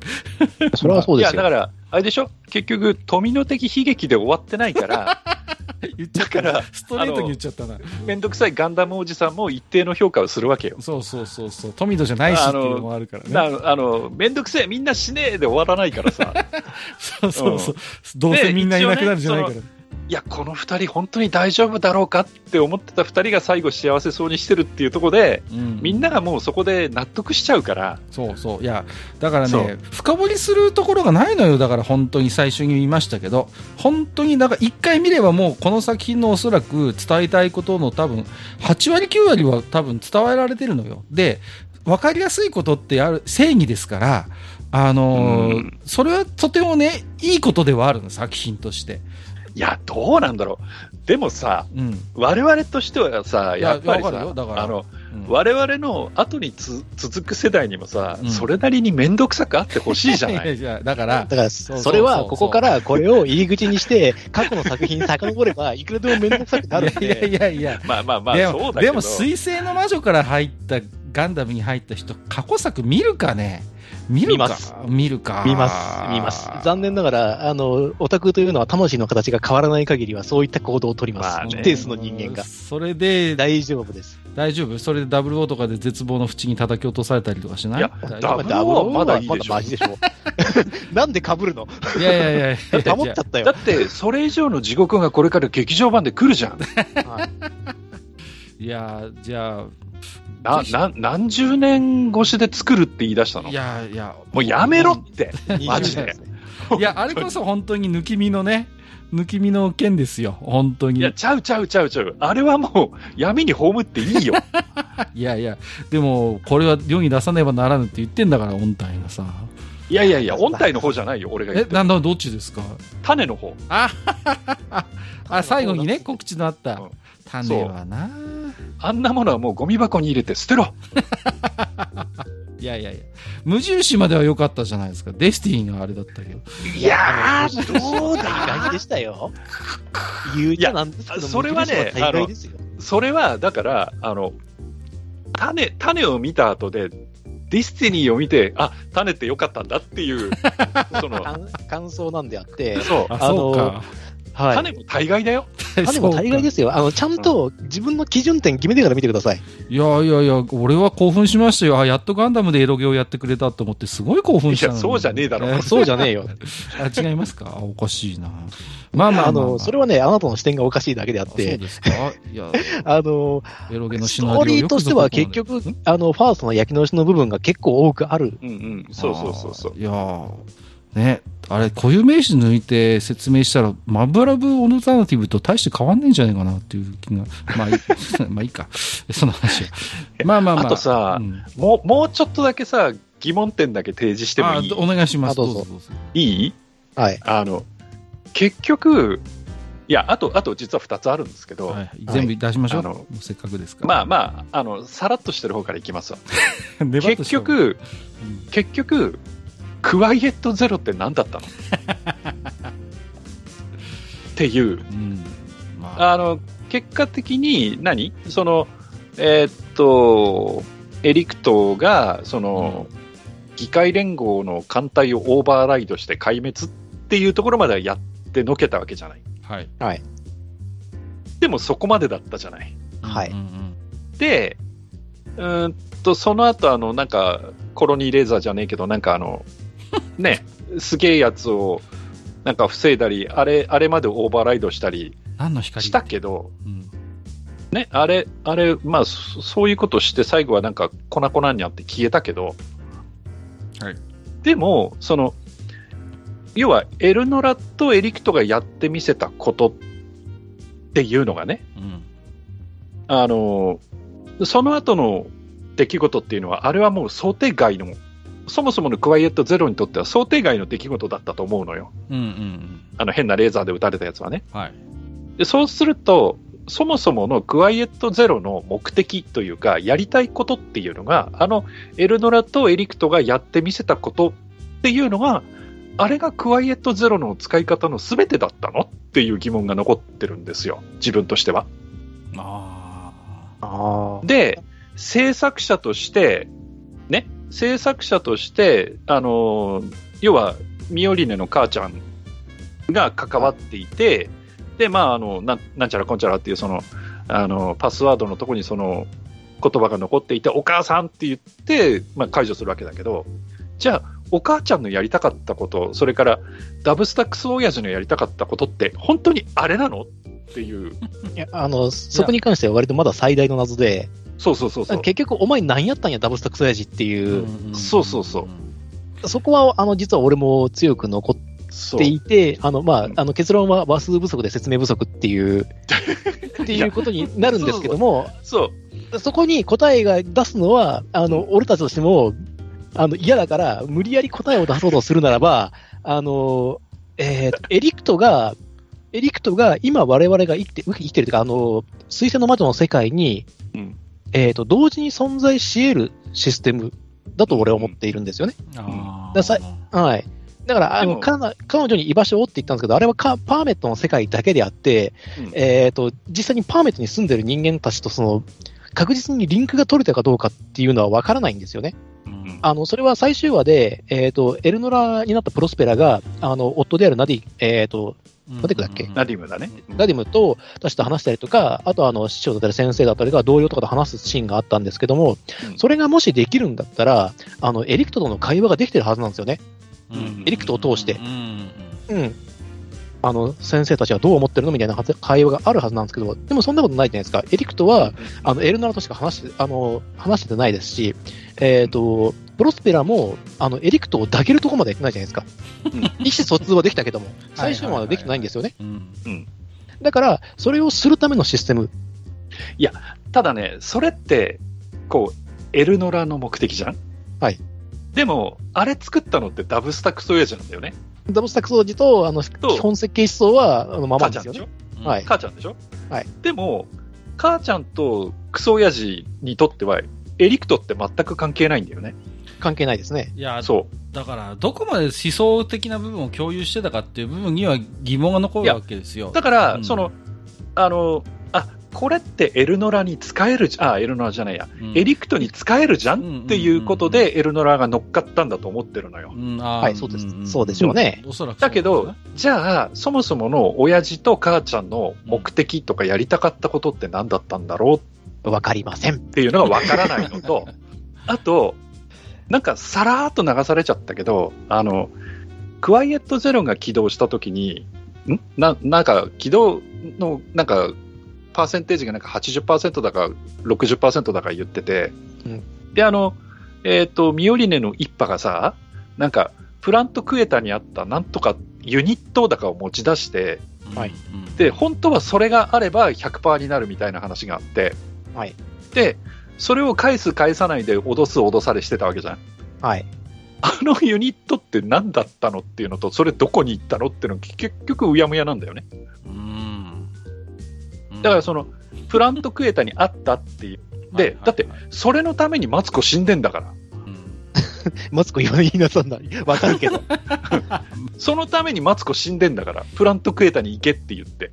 そうですね。ね、ううん。なのに、で、それ持ち出したはずなのよ。だってその後にあの、何？あの、無人のモビルスーツが来て探すけどなかったってやるわけだから。うんじゃあその持ち出したユニットって何だったの？っていうのと、それどこ行ったの？っていうのが結局分かんないまんまで、いや、どっかで、あの、キャリバンあたりに合体してるのかもしれないけど、結局分かんないまんまでさ、だから結局、クワイエットゼロが何したかったのっていうのが結局わからないっていう。はい、その通りですね。いや、もうそれに関して、あの、話数が足らないっていうのとですね、説明不足という。いや、だから、それ、それは話数足りなくてもやんなきゃなんないことなんじゃないの？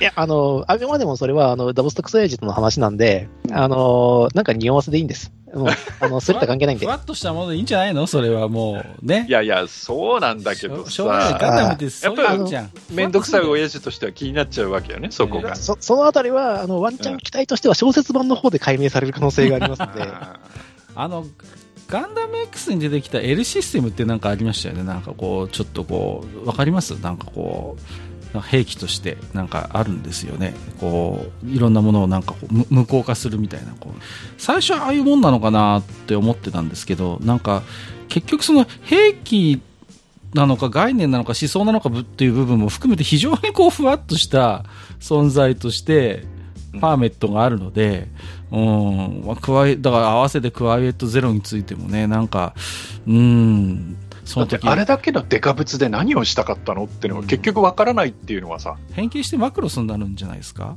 まマクロスじゃねえや、なんだ、うん、あ そうそう、いや、合ってるか。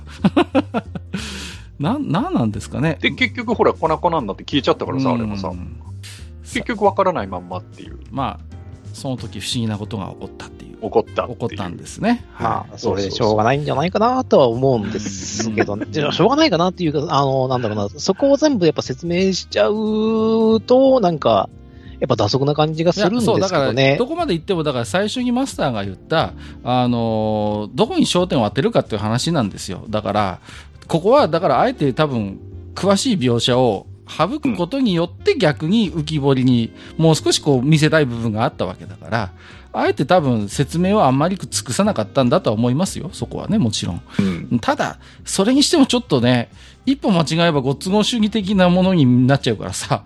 うん、うん。いや、まあ、それはそうなんですけど、でもやっぱ話数が、あ、すごい話数が足らないんで、24あとワンクール、あとワンクールあるとちょっと違ったと思うんですけど、いやはい24だからやっぱりそうだよね。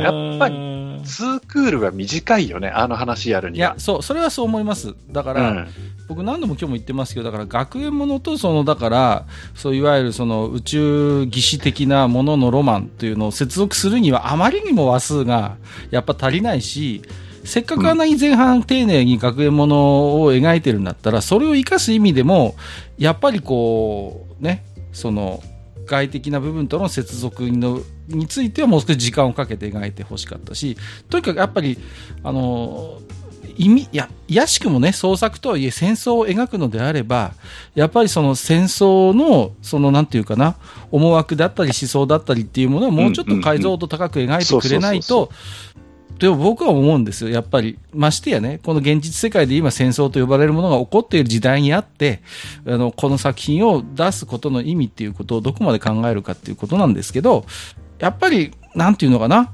うん。ガンダムっていう作品は、やっぱある種の通定、通奏低音的なテーマとして、やっぱり戦争とは何かっていうことを、やっぱ描いてきた作品ではあるわけだから。で、おそらくそれは今後もブレないんだ、だろうと思うのでね。うんうんうんうん。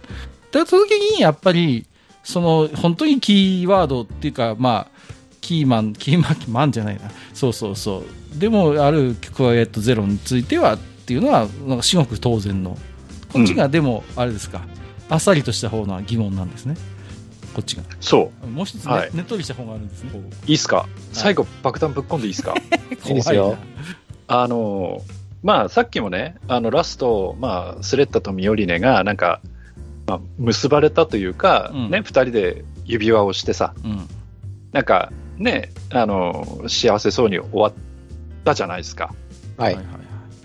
だけど、あの、スレッタとミオリネの間に、うん。あの、ちょっと陳腐な言葉ですけど、愛ってあったのかっていう。ああ、はい。それはね、俺も感じてるんですよ。うん。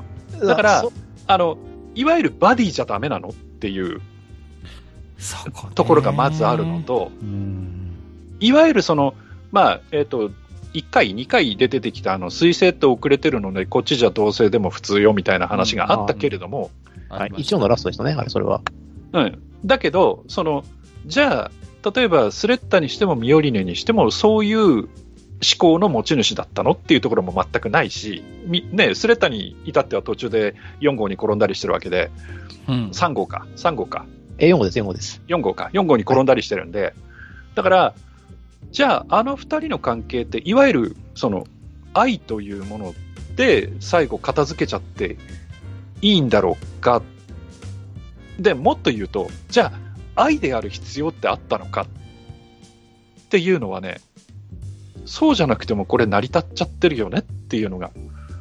かそそのあたりもね、なんか深掘りがされてないので、うんあのーなんか決定的なイベントがあったとかっていうわけじゃないんですよね。そう。だから、結局、あのーさっきも言ったけど、尺が足りないっていう話になるんだけど、はい。まあ、けそのけ結論としてはもうそうなっちゃうんですよね。うんなっちゃうんだけど、じゃあ、その2人の間でその、ね、同じ同じ指輪をするっていうようなことになるまでのそのお互いの気持ちのその情勢というか、そういうものっていうのがほぼないじゃない、はい。うん、最初から決闘に勝っちゃって、はい、あなた、花婿さんね、私、花嫁ねみたいな話になっちゃって、そこからまあ、なし崩し的になんですよね。そうそうそうそう。で、だから、スレッタは、その、無知であるがゆえに、そういうもんだと思うから、うん。お嫁さん大事にしようっていう思考うん。になって、えっ、と、ミオルネに懐くんですけども、そう、あの、ミオルネ自身はその、あの、そこに関しては全く興味なかったんで、そう、あくまでグエル、グエルになりた、グエルのものになりたくなかったのと、父親の命令に聞きたくなかったから、まあいいやっていう。だから、その、言い方悪いけど、スレッタを駒として使ってるわけじゃん、ミオリネって。うん。でも、それって愛じゃないよねっていう話なんですよ。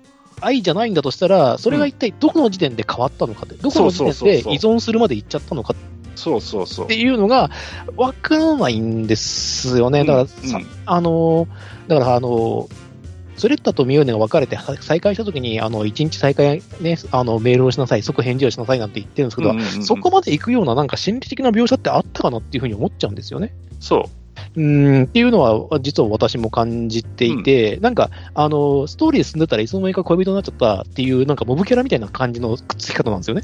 そうそうそうイベントなしみたいな形で。うん。だから、その、うんなんだっけ、えっ、と、えっ、と、グエルの弟と、あの、なんだっけ、あラウダあのラウダと、えーラウダと、あの、足怪我しちゃった子ね。あ、ペトラ、ペトラか。はい。あの子の間柄と、スレッタとミオリネの間柄ってあんまり変わらないのよね。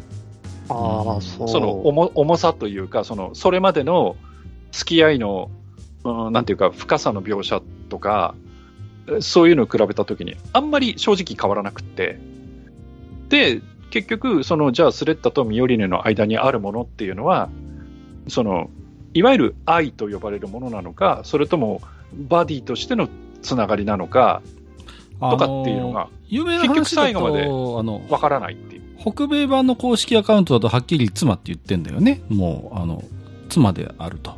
あの、いや、だって指輪してるからね。うんうんうん。で、だけど、まあ、に日本ではそこは、まあまあ、はっきりは言わないわけじゃないですか。あ、でも、あそこもなんか考察してる人がいて、うん。なんだっけ、ミオリネが片耳だけピアスをしていて、そのなんかピアスの仕方っていうのが、そのいわゆるあの同性の人が好きですみたいなそのアピールのピアスの仕方をしてるとかって考察してる人がいたけど、本当かどうか知らないよ、俺、本当かどうか知らないけど、そういう考察をしてる人もいて、だから、あの2人の指輪っていうのはそういう意味ですっていうことなんだろうなとは理解はするんだけど、ここはね、その、特にシーズン2がそうなんですけど、ずっとすれ違いなのよね。だから、うん。もう基本的にね、気持ちを通わせる描写って、まあ、ほとんどないわけじゃないですか。だから、僕も同じ疑問を持ってて、そもそもいつからお互い好きになったのかなっていうのはやっぱりあるし、なあそうなんですよね。うんだからそのイベントとしてあったじゃないですか。なんかね、みんながみんなスレッタを思うあまりに、みんながみんな距離を置いたっていうのがあるじゃないですか。最終うんうんうん5話ぐらい前の時に。うんうんあの、プロスペラからすら、あの、あなたにはが学園があるんだから学園に戻りなさいって言って捨てられるじゃないですか。うんうんで、ミオルニアとグエルに関しても、あの、で、あの、私じゃないのよっていうことを言われるじゃないですか。グエルは逆にはっきり恋愛感情だってわかるから、うん、はいなんかね、それが、それともまた対照的というか、対照的なんですよね。うんだからそれを全部拒否してや、やっちゃって、でもスレッドってそこから結局自分一人で立ち上がっちゃってるじゃないですか。うんうんうん。そうそうそうそう。うん、あの彼女は彼女のメンタリティとして、あの彗星であの救助活動をしていたから、あの助けるあの助けを求める人を助けるっていうメンタリティのまま、うんあそこで行動できるじゃないですか、とにかく動き始めるって、でそこでもやっぱり母親のことが好きで、母親の言葉あの逃げたら一つ進めば二つっていう、うん、いうことでたあの進むことを選ぶわけじゃないですか、うん。そこはもう強さとしてはいいんですけど、じゃあ、そこからミオリネっていう存在に手が届くのかなっていうのは、やっぱちょっと考えちゃうんですよね。うん。だからミオリネ自身の弱さっていうのをスレッドが保管してるっていうのは構図としてはわかるんですけど、うんあの、その繋がってる糸の太さが見えてこないんですよね。うんいや、だからさ、まあ、仲間冗談みたいにさ、ゆりアニメ、ゆりアニメっていう人もいたけど、正直、だから真面目に言うなら言うほど有利かなっていうのはあるし、まあ、ましてやそこに一つフォーカスするんであったら、もっと二人の心の交流であったりとか、まあ、もっとストレートに言うなら恋愛描写みたいなものがあってもいい、叱るべきものを、まあ、意図的におそらくそういうものを、えー、と、曖昧にしてシナリオとしては進行しているのであって、うーん、どうなんですかね。だから、な、うん、どういう意図があるのかはちょっと何とも言えないところではあるんですけれどもね。ただ、マスターの言うように、バディじゃダメなのかって言われた時に、僕もなんか明確な反論を持ち合わせていないっていうのが正直なところよね。だから、ダーティーペアっていいじゃん。例えが古いんじゃよ。うんまあ、わかりやすいけど。ううんんうんうん、そうそうそう。そうね。ね別に逮捕しちゃうぞでいいじゃんってうんいう。うん。ね。A 子と C 子でいいじゃんね。そうそうそう。うんだから、それでいいわけよ。はい。そこに、なんでその、だから、それも、もしそれがポリコレの要請としてそういうふうに持ってきたっていうんならすごいあ悲しい話なんだけど、うん。で、その、要は、愛というものにまでその昇華させた何かがあったのっていうんうんううんのは、うん、いや、だからね、それがその3年の間にあったのか、あるいはもはや。いや、だから別にさ、うん、ね、あのーこういろいろ支えてもらったから、これからは私がその何、スレッタを支えていくのよでもいいわけじゃん、別に。まあそうですね。うんうんうんそこは友情でもいいわけじゃん、全然。友情？まあ、これはほんわかなんか、あの、家族なんだろうなっていう感じだったんですよね。うんうんうん血は繋がってないけど家族だよみたいな感じで、それがその、なんだろう、恋愛かどうかっていうのは、とこう感じ取ることができなかったっていうのがあったんで、こう愛、愛って言ってもさ、その、ね、あの、家族としての愛なのか、愛その、そう。うんうんパートナーとしての愛なのかっうんうんていうのがまた違ってきちゃうじゃん。いや、そう。だからそこもね、だって、うん。こんだけスレミオにフォーカスして、ね、あの、作ってきた作品であるにもかかわらず、肝心の底の部分を最後まで、あの曖昧にしてるっていう、ここちょっと不可解な部分なんですよ。結局、ね、1話の彗星ってお堅いのね、こっちじゃ全然あるよがピークだったわけでしょ？そこに関して言えばさ。そうそうそうまあそうでさね、だからそう、まあ、まあええんだよ、幸せだし、あの、ハッピーエンドだったから、まあね。あ、ええね、これでええんだよっていう話になっちゃうわけじゃないですか。またそうやって、だから今日撮ってる意味。意味がなくなってくるっていうわけちゃぶ台をひっくり返さないでください口よ。を開けば開くほど、あの、どんどん今回の回、このね、今1時間半撮ってるね、この回がですね、あの、意味がなくなってくる意味がないっていう。悲しいただ、ただ、うるさいおっさんがただぐちゃぐちゃ言ってるだけっていう。そう、本当にめんどくせえやつだあの、この作品やっぱすごいところがあって、あの、ちゃんと最終話盛り上げたんですよね。バッチリ。そうそうそうそう。いや、それはそれ、すごい。それで、それがやっぱ全部流してくれるんですよ。ああ、まあええやって言ったうんんですよ。うんうん。いや、だから、騙されたっていうわけよ。そうなんですよね。俺なんかはねうんうんうん。うん、そう、めんどくさいおっさんはまあそういう風になるんですけど、だからいいんですよ。あの、純真な若者たちはよかったよかったでいいんです。それで、その、そのままでいてくれ。いや、だからシナリオ上の要請で死んだり罰せられた人間はいるけれども、なんかどこまで行ってもペコパの漫才みたいに、なんか非常に優しいガンダムで、なんかこう、誰も傷つかないもう、ね、最終話のもうなんか、本当になんかこう、なんかいろいろあったけど、よかったよねっていうさ、こう、この強引さ。うん。まあ、うん、そうね。まあ嫌いじゃない、嫌いじゃないし、そんなに難しくて、あの、さっきも言いましたけど、分かりやすさはやっぱり正義なんで、そう、わかりやすさは正義なんです、お話において。だからうん。あの、総論でいけば、その好きか嫌いかって話になったら、好きな部類ですよ。はいはいはい、全はい。全然好きな、全然。好きな部類ですし、あの、うん。もう、ここの人間全員40超えてますけど、うん。絶対、あの、キャリバーンに、あの、ガンビットがついた時、ちょっと興奮したはずなんですよ。来たって思って言うなよ、それを。隠してたのに。そう、40超えても俺たちは基本的にあの、12歳ぐらいの少年が心の中にいるんで、そうですね。それは、あの、まあまあまあ。4コマじゃないですけど、うおーってなってる瞬間があるんですよ。うんだそこをちゃんとうまくやってくれてるから、あの、あの、中ちょっとたるんだりとか、難しい、あ分かりにくかったな、ここは分かんなかったよねって部分があったとしてもやっぱ流せるんですよね。あとはあの、エンディングの使い方ですよね。エンディングはね。そうだね。ね。うん服を流して、あの、最終話、次回予告では最終話だけども、うんうんうん。本当のタイトルは目いっぱいの祝福を君にっていう歌詞が入ってくるっていう、ああ、あれはうめえなと思って、ああ、こんちくしようと思って。あの辺は上手だね。上手だとああれはね、もう膝を叩きましたよ。ああ、なるほどねって思って。くっそはいーって思って。はいはい。でもこれ、これ絶対あれだろう、あの、制作初期には絶対これ速攻じゃなかったよなって思いながら、歌が、歌が上がってきて、で、最終的にすったものでこのタイトルになったんだなと思ったんですなんよ。か多分ね。よかったよね。あの、ガンダムキャリバーン大勝利とかになってなくてね。本当だよ。レディーゴーとかじゃなくてよかったよね。レディーゴーとか言われたらもう、もう、本当にちゃぶ台返しもいいとこだからね。いや、え何を、まあ何をいいんですか？あの、俺が唯一あの10点をつける作品の最終話のタイトルになってるんですか？いや、あれはあれで正解なのよ。あの世界だから。いいあれはいいのよ。あれはいいのよは。まあもちろんその通りなんですよね。うん。で、あの、ちょっと私も2つ話したいことがまだ残ってて、はい。ちょっとお時間いただいてもいいですかね。どうぞどうぞ。どうぞどうぞ。あの、まず、その、これは、埴輪さんとか、その、閣下に聞きたいんですけれども、あの、俺、この脚本っていうか、この作品をバーって見たときに、あの、多分一人だけ、あの、脚本の筆から離れたなっていうキャラがいるんですけど、え筆から離れた？あだから、あ、こいつ勝手に動いたなっていう。はいはいはい。で想定してる風に、あシャデクじゃないですね。シャデクはもう完全にその想定内の中で動いてます。まあ、そう俺の中では。うん。ええエランあお前これあ、そうです。5号ですね。ああ、はいはいはい。あ、お前動いたなっていう感じがしたんですよね。うんうんお前絶対もうちょっと早くに退場してるだろうっていう。じゃないと、へあの、エラン本体君の意味がないんで、うん。はいはいはいはいはい。最終的に全部かっさらっていきいったんですけども、エラン5号、5号はずるいよね。5号と、あの、エラン本体が両方ともちゃんとし、あ、まあ、4、5本体ってちゃんと幸せになってるんですよ。うんうんうんあれすごいんですけど、多分でも5号は途中でなんかね、俺は脱落したんじゃないかなっていうふうに思ったんですよね。うん。うんうん当初の予定は、どこかで何かあったんではない。で、エラン本体が出てくるっていう話じゃなかったのかなと思ったんですけど、こいつ動いてるなっていう。うん。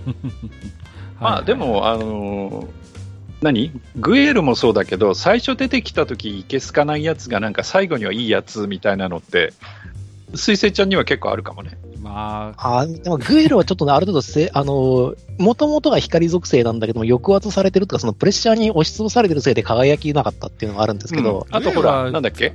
うん。と、うん学園のさ、ちょっと、何？まあそれも構造としてはありなんだけど、なんか意地悪してた連中がさ、最後には仲間になってみたいな感じになってたじゃない,、はははあだからはいはいはい。ああいう、だからうん。わ、わかりやすい、ああいう熱いそうそうそうそう。展開ね、が、でいいんですよ。いや、グエル君はあれですよ、完全に、だから、ツイッター民に入っておぞってあげたおもちゃみたいなもんでしょ、あれはこう、これで遊んでねっていう、こう、一番、なんかそういう、本当に、こう、あざといまでの、こう、フックの用意されたキャラクターで、まあでも裏の主人公は彼でしょ？まあまあもちろん彼ですそうですね。うんうんうん。だからいい役回りだったと思います。最初、あんな重要な立ち回りになると思ってなかったですだって完全にカマセイヌだったからね、最そう初。そうそうそうそう。そう。いや、でもね、うまいこと狂言回しとして最後まで頑張ってくれたわけだかだってもう最初は完全にそのエアリアルというその、ら。うん。えーガンダムがどんだけとんでもないかっていうことを、うんそのそうそうそう示すためのね、カマセイヌでしかなかったから。引き立て役ですからね。んそうそうそうそうそうそうそう。それがね、なんかもういつの間にか非常に、なんか逆に、うん、彼の、彼がいることで安心するというか。そう。あれ一番だから、ででガンガンダムの、ガンダムのカマセイヌであった人間が最後にはもうガンダムに乗るなって言って終わるわけだから。そうそうそうそう。おいおいっていうね。うん。でも一番こう視聴者として分かりやすく、あの、なんていうの、投影しやすいキャラクターでしたから。いいキうんうんうん。よかったですよね。うん。あ、ゴーゴ君大好きで、大好きっていうか、あ、こいつす、こいつす、あいろいろとこうなんか、あれだな、多分想定外だったんだろうなっていう感じを俺は見ながら思ってましたけどね。はいはいはいはい。あんなキャラには多分最、全、あの、設定上なかったと思うんですよね。うんうんうんうん。どうなんだろうな。でも、ただ俺は脚本の手から離れたかなって俺はちょっと思ってます。はいはいはい。なんか綺麗に動いたのかなっていう。あの、なんだっけ？あの、絵を残した子いたじゃん？はい、え五号くんにさ。はい。うん。だからあの子もそうなんじゃない？こう、思った以上に動いた子になったんじゃない？だからだから、そうだと思います。あの、あの二人がこう、なんか、思った以上に動いたというか、一つまたちょっと、なんかスパイスを効かせたというか。そうね。うんうんうん。いやーだから結構その辺、だからキャラに関してはかなりトップクラスに好きなんですよね。はいはいはい。造キャラの造形で、ガンダムシリーズの中でもキャラの造形の中ではトップクラスに好きで、ああ、なんかすごいいいキャラクターがいっぱいいるなっていうふうに思った作品ではあるんですよね。うんえテロリストの女の子もう一人なんて、サクッと死んだからね。いや、死ぬと思ってたけど。まあ死ぬとは思ってましたけど、はいはいはいはい。そうね。うんうん。うん。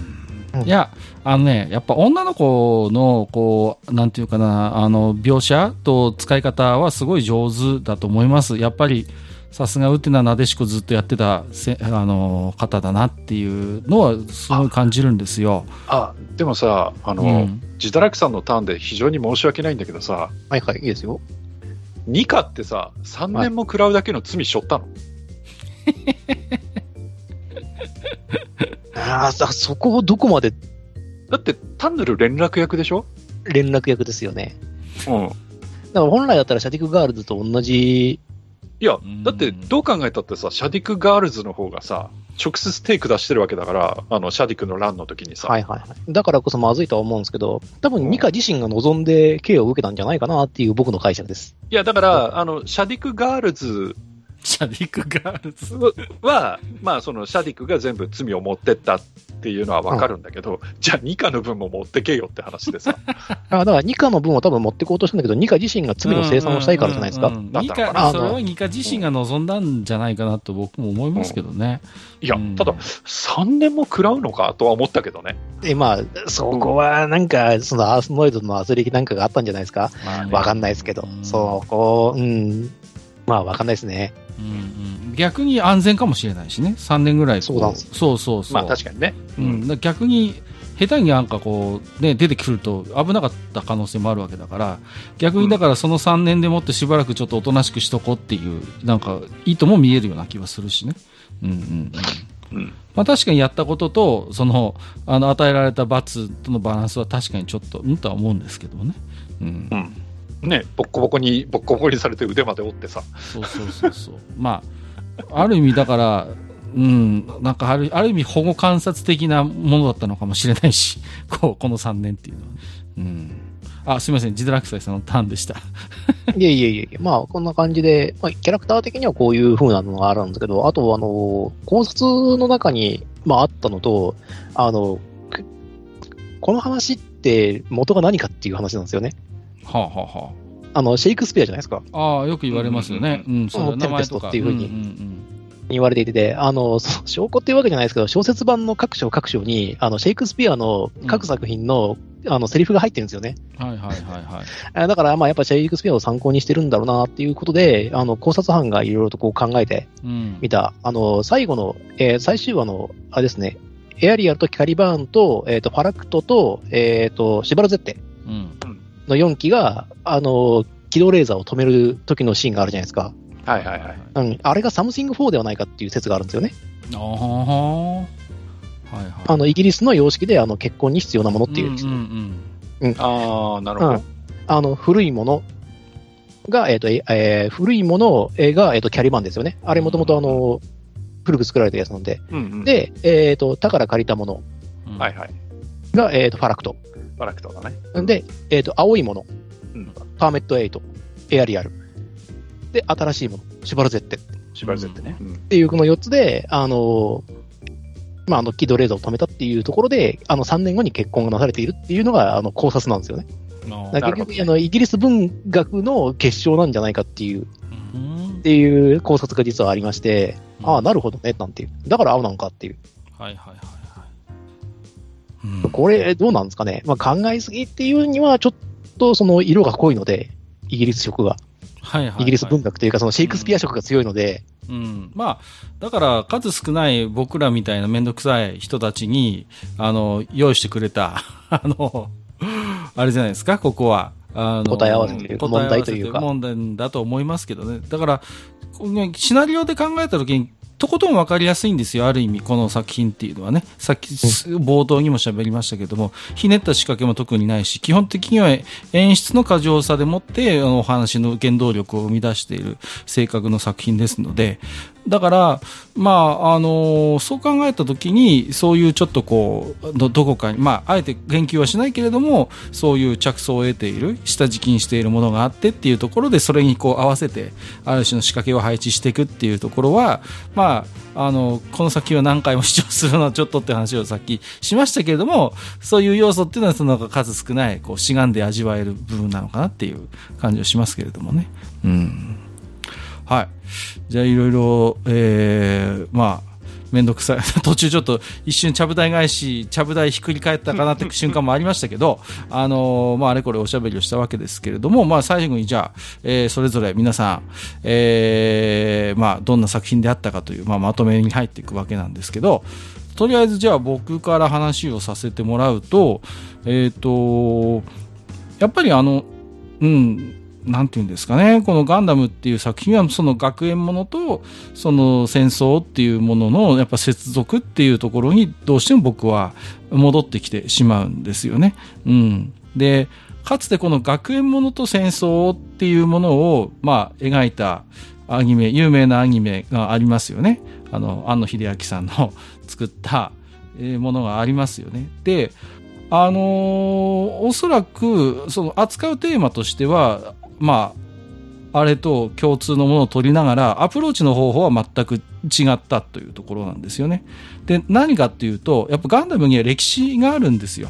それは二重の意味があって、このガンダム作品としての IP としての歴史が一つ。それとこの作品単体で見たときにも、このガンダムが生み落とされた、生み出された経緯というのをわざわざ、あの、限定のプロローグ作品まで作って丁寧に描写していることには、それなりの重きをそこに置いている証明だと僕は思うんですよ。だからそういう、だから、ある種のなんか歴史でもって、えっ、と、それを語る。試みるっていうところが、やっぱりこの作品が新しく提示をした。で、ガンダムでなければならなかった、おそらく、理由はそこにしかないんだろうと僕は思ってます。だからこの作品が、えーをガンダムたらしめているのは、やはり、その学園と戦争を接続する上での、その作品としての歴史、重みみたいなものをおそらく利用したんだろうと。まあそういう作品がこの水星の魔女であって、うんうんうん。まあそこの仕掛けそのものについてはやっぱり見事だし、うん。まあ、ね、あのー綺麗に終わった作品なんじゃないかなと思って楽しみましたというのが私なりの感想でございます。はい。じゃあ次、どっちにしますか？えー、じゃあ、えー、自堕落斎さん、お願いいたします。そうですね。まあ、さあの、最初に言いましたけども、令和のガンダムとしては十分な旧大点だったんじゃないかなと思うんですよね。はい面白く見れましたし、あの、いろんな人に受け入れられたガンダムだと思うんですよ。まあ、これを機にですね、過去作品を見て、えっ、と、ガンダムがいかなるものかっていうのを理解するもよし、うん。えっ、と、全くあの見ないで新しいガンダムの方に注力するもよし、ただし、あの、続編関係のやつは、それはちゃんと元のやつを見てくださいっていうのはありますかね。あの、あるんですけれども、あの、ガンダムっていうのはこういうもんだよっていうふうには思わないでほしいなっていう、うんうんっていうのはちょっとありますね。いやーここういうの、こういうのじゃないからねっていう。過去にもね、可愛いヒロインいっぱいいますから、カテジナさんとかね、ニナさんとかね、可愛いガンダムヒロインいっぱいいますので、なんでその嫌われ者ばっかり出してくる あれ？あれ？おかしいな。はい、えーぜひ、えーはい、楽しんでいただきたいなと思います。そう思うんですよね。だから、えっ、と、そうですね。あと、あの、かっこよさで言うと結構、あの、歴代ガンダムの中でも結構、あの、最終は直前の、あの、キャリバーンの、あの、戦闘シーンはですね、めちゃめちゃ知気合いが入ってますんで、うんえっ、とあ、あのクオリティを他の作品に求めないでください。あれは結構すごいです。そうね。うん農業界の中でも。はい。はい。ですので、まあ、あとはそうですね。うーん。私自身はこの作品、あの、10点満点中9点つけてるんで、うん結構高得点なんですよ。ー。はい。だから、あの、まあ、楽しんで見ていただけたらいいかなって思うのと、まあ、後のガンダム作品を期待しましょうっていうのと、あともう一個、えーこの作品でもし、えっ、と、続編ではなく、私が求めているのは続編ではなくてスピンアウトなので、はい。あの、戦争シェアリング中の地球の戦争を書いてほしいなと思うんですよね。ああ、やっぱりそこですか。はい。そうなると、あの、シャディクとか、とか、あの、アーシアンとかの、その、像、行動理念の理由っていうのが深まるので、うん。私はちょっとそこは見てみたいなっていう気がします。もしそのスピンアウトがあるとしたらそこがいいな。でも続編はやらないっすっていう、はい。っていうのが、まあ感想ですかね。はい。ありがとうございます。で、最後に言いました、えー、水星の魔女はどんな作品だったんでしょえーっと、自分も、あーと、まあ、評価っていうとおこがましいけれども、あの、楽しく見ましたし、あの、毎週毎週、あ、次どうなるんだろうって、まあ、たまに見忘れたりもしたけれど、でも、あの、ちゃんとね、アマプラで追いかけたりとかしながら、あの、楽しみにして、えー最終的にはまあ若干モヤモヤは残ったものの、あ、よかったねっていう一定の納得感を持って終えられたということで、うんまあ、あのガンダムのシリーズの中でも、えー自分も、えー、と結構上位の方に入る、えー良い作品だったというのはまずあります。綺麗に終わったということも含めてね。はいえーなんですけど、やっぱりその、えっ、と、最初に言ったように、その、えーめんどくさい、うんめんどくさいおじさんからすると、いや、そこもっと説明してほしかったなとか、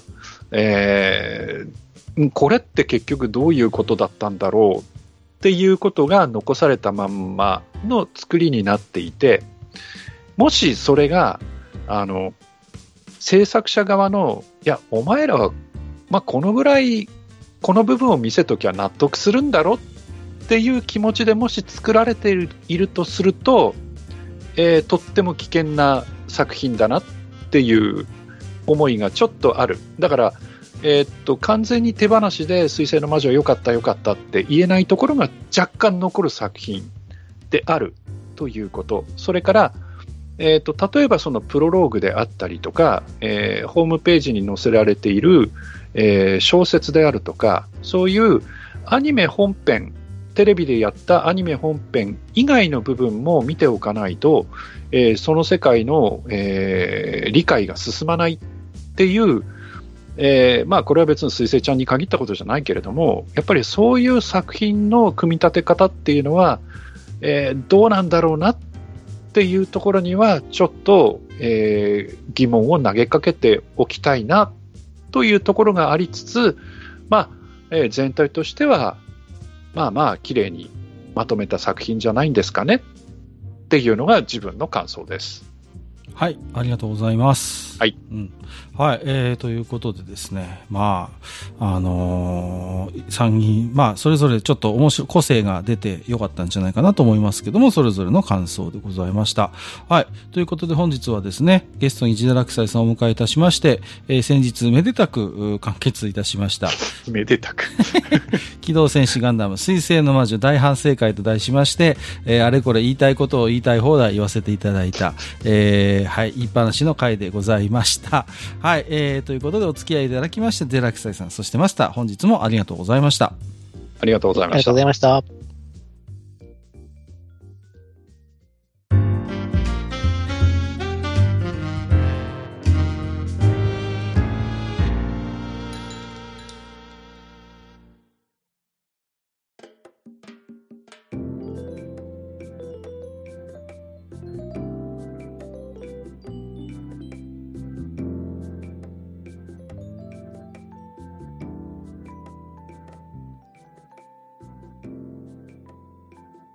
はい、えー本日も当愚者の宮殿宛てにおき手紙いただいております。ありがとうございます。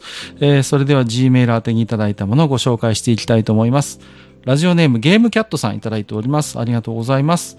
えー題名、地下468回データイーストを語る拝聴ということでいただいております。マスター様、閣下様、いつも楽しく拝聴させていただいています。ゲームキャットと申します。長らくサイレントリスナーを決め込んでまいりましたが、なんか、こういう方多いですよね。なんかこう、長らくサイレントリスナーを決め込んでる方。私の大好きなゲーム、ザ・グレート・ラグタイムショーの話が出たとなっては聞き捨てなりません。たまらずメールを投稿した次第です。釣れた釣れた。それこそ、フックに引っかかりましたよ。えーうん私とこのゲームの出会いは雑誌ゲーメストの紹介記事が初めでしたが、行きつけのゲーセンにはなく、スーパーの2階にあるファミリー向けゲーセンにあるのを見つけ、友人と2人で自転車を30分飛ばしてプレイしに行ったものでした。プレイ開始直後、ボムは捨て去り、鉄器を含めた様々なオブジェクトをフックにかけ振り回しつつ、遠くの敵めがけで投擲するのがお気に入りのムーブでした。わかりますね。運よく時期が撃墜、運よく時期が撃墜されたら、チャンス到来。普通のシューティングやってるら意味がわかんないですよね、ここのくだり。運よく時期が撃墜されたらチャンス到来。ミサイル車、謎ロボ、単なるバイク、こんなものに乗れるのか？と驚きつつ乗り回すのは最高に楽しい瞬間でした。このゲームエンディングがまた楽しい。スタッフロールをバックにスクロールしてくるゲーム中に登場するおそらくすべての乗り物が乗り放題。このゲーム以上にエンディングが楽しいゲームに未だ出会ったことはありません。本当にこのゲームもう遊べないんですかね？このゲームとエイリアン VS プレデターはこのままプレイ機会のないままなのは若きゲームキッズにとって不幸としか言いようがないと思います。あのゲームの感動、興奮をお二人と共有できて嬉しくなり、いても立ってもいられなくなり、お便りした次第です。今後とも愚者級でしか聞けないディープでマニアックな配信楽しみにしております。お二人のご健勝とご活躍を祈りつつ筆を置きたいと思います。一方的かつとっちらかった文章をお読みいただきありがとうございました。PS 閣下様、有の会スイッチ版イベントコンプ率98%を100%にしつつお待ちしております。では、ということでいただきました。ありがとうございます。これ、自堕落斎さん書いたんでしょ？これ、この置き手紙。違うよ。違うよ。違う？なんか、えーゲームキャットさん、ありがとうございます。はい。ザ・グレート・ラグタイムショーのお話ということで、はい。まさに、えー、フックに引っかかっていただいて、サイレントリスナーさんを一人 釣り上げた格好になりますけれども、マスター。いやー、楽しいゲームでしたよね、本当にこれはね。うんいや、やっぱりデコを代表するゲームって言っていいと思ってるんで、うんオリジナリティが素晴らしいですね。うん。いや、もう全部こう、ありありともう場面思い出せますもん、置き手紙読んでても。うんうんうん。プレイ開始直後、ボブは捨て去りって、一応メインウェポンなんですけどね。うんそうそう、でもおっしゃる通りなんですよ。そうそう、こうフックに引っ掛けて振り回してね、そう、ぶん回すのが楽しいっていうね。うん。明らかで出ないかな、本当に。いや、本当にこういうゲームこそね、遊んでいただきたい。いや、ゲームキャットさんと同意見ですよ。本当にいろんな方に遊んでいただきたいシューティングゲームですね。ジダラクサイさんはこれ遊んだことあります？ザ・グレート・ラグタイムショー。実は俺ないんですよ。あ、そうですか。あらら。あ これ楽しかったのよ、これ。うん。本当におもちゃ箱をひっくり返したような楽しいシューティングでね。うん。で、このオリジナリティが大爆発した、はい、えー、シューティングです。えーと、あと、エイリアン VS プレデターもちょこっと触れてますけれどもね。こっちは遊んだことあります？これは。あ。あ、こっちあります。あ、こっちはあります。これね。はい。そうそうそうそう。結構こういう洋物というかね、そう、ゲームを得意にしてたのがデータイーストでしたよね。うんうんうん。これ、うん、今も生きてるのかな？なんかあの、M2 ってあ。ゲーム会社さんあるじゃないですか。うんうんうんそこでなんか作ってる徹底移植シューティングシリーズっていうのがあってうん。、はい。その中に、えーっと、ザビが B ウィングス、ああそれからザ・グレート・ラグタイムショーが入ってるね。あ、そうなんですか。えう、ん。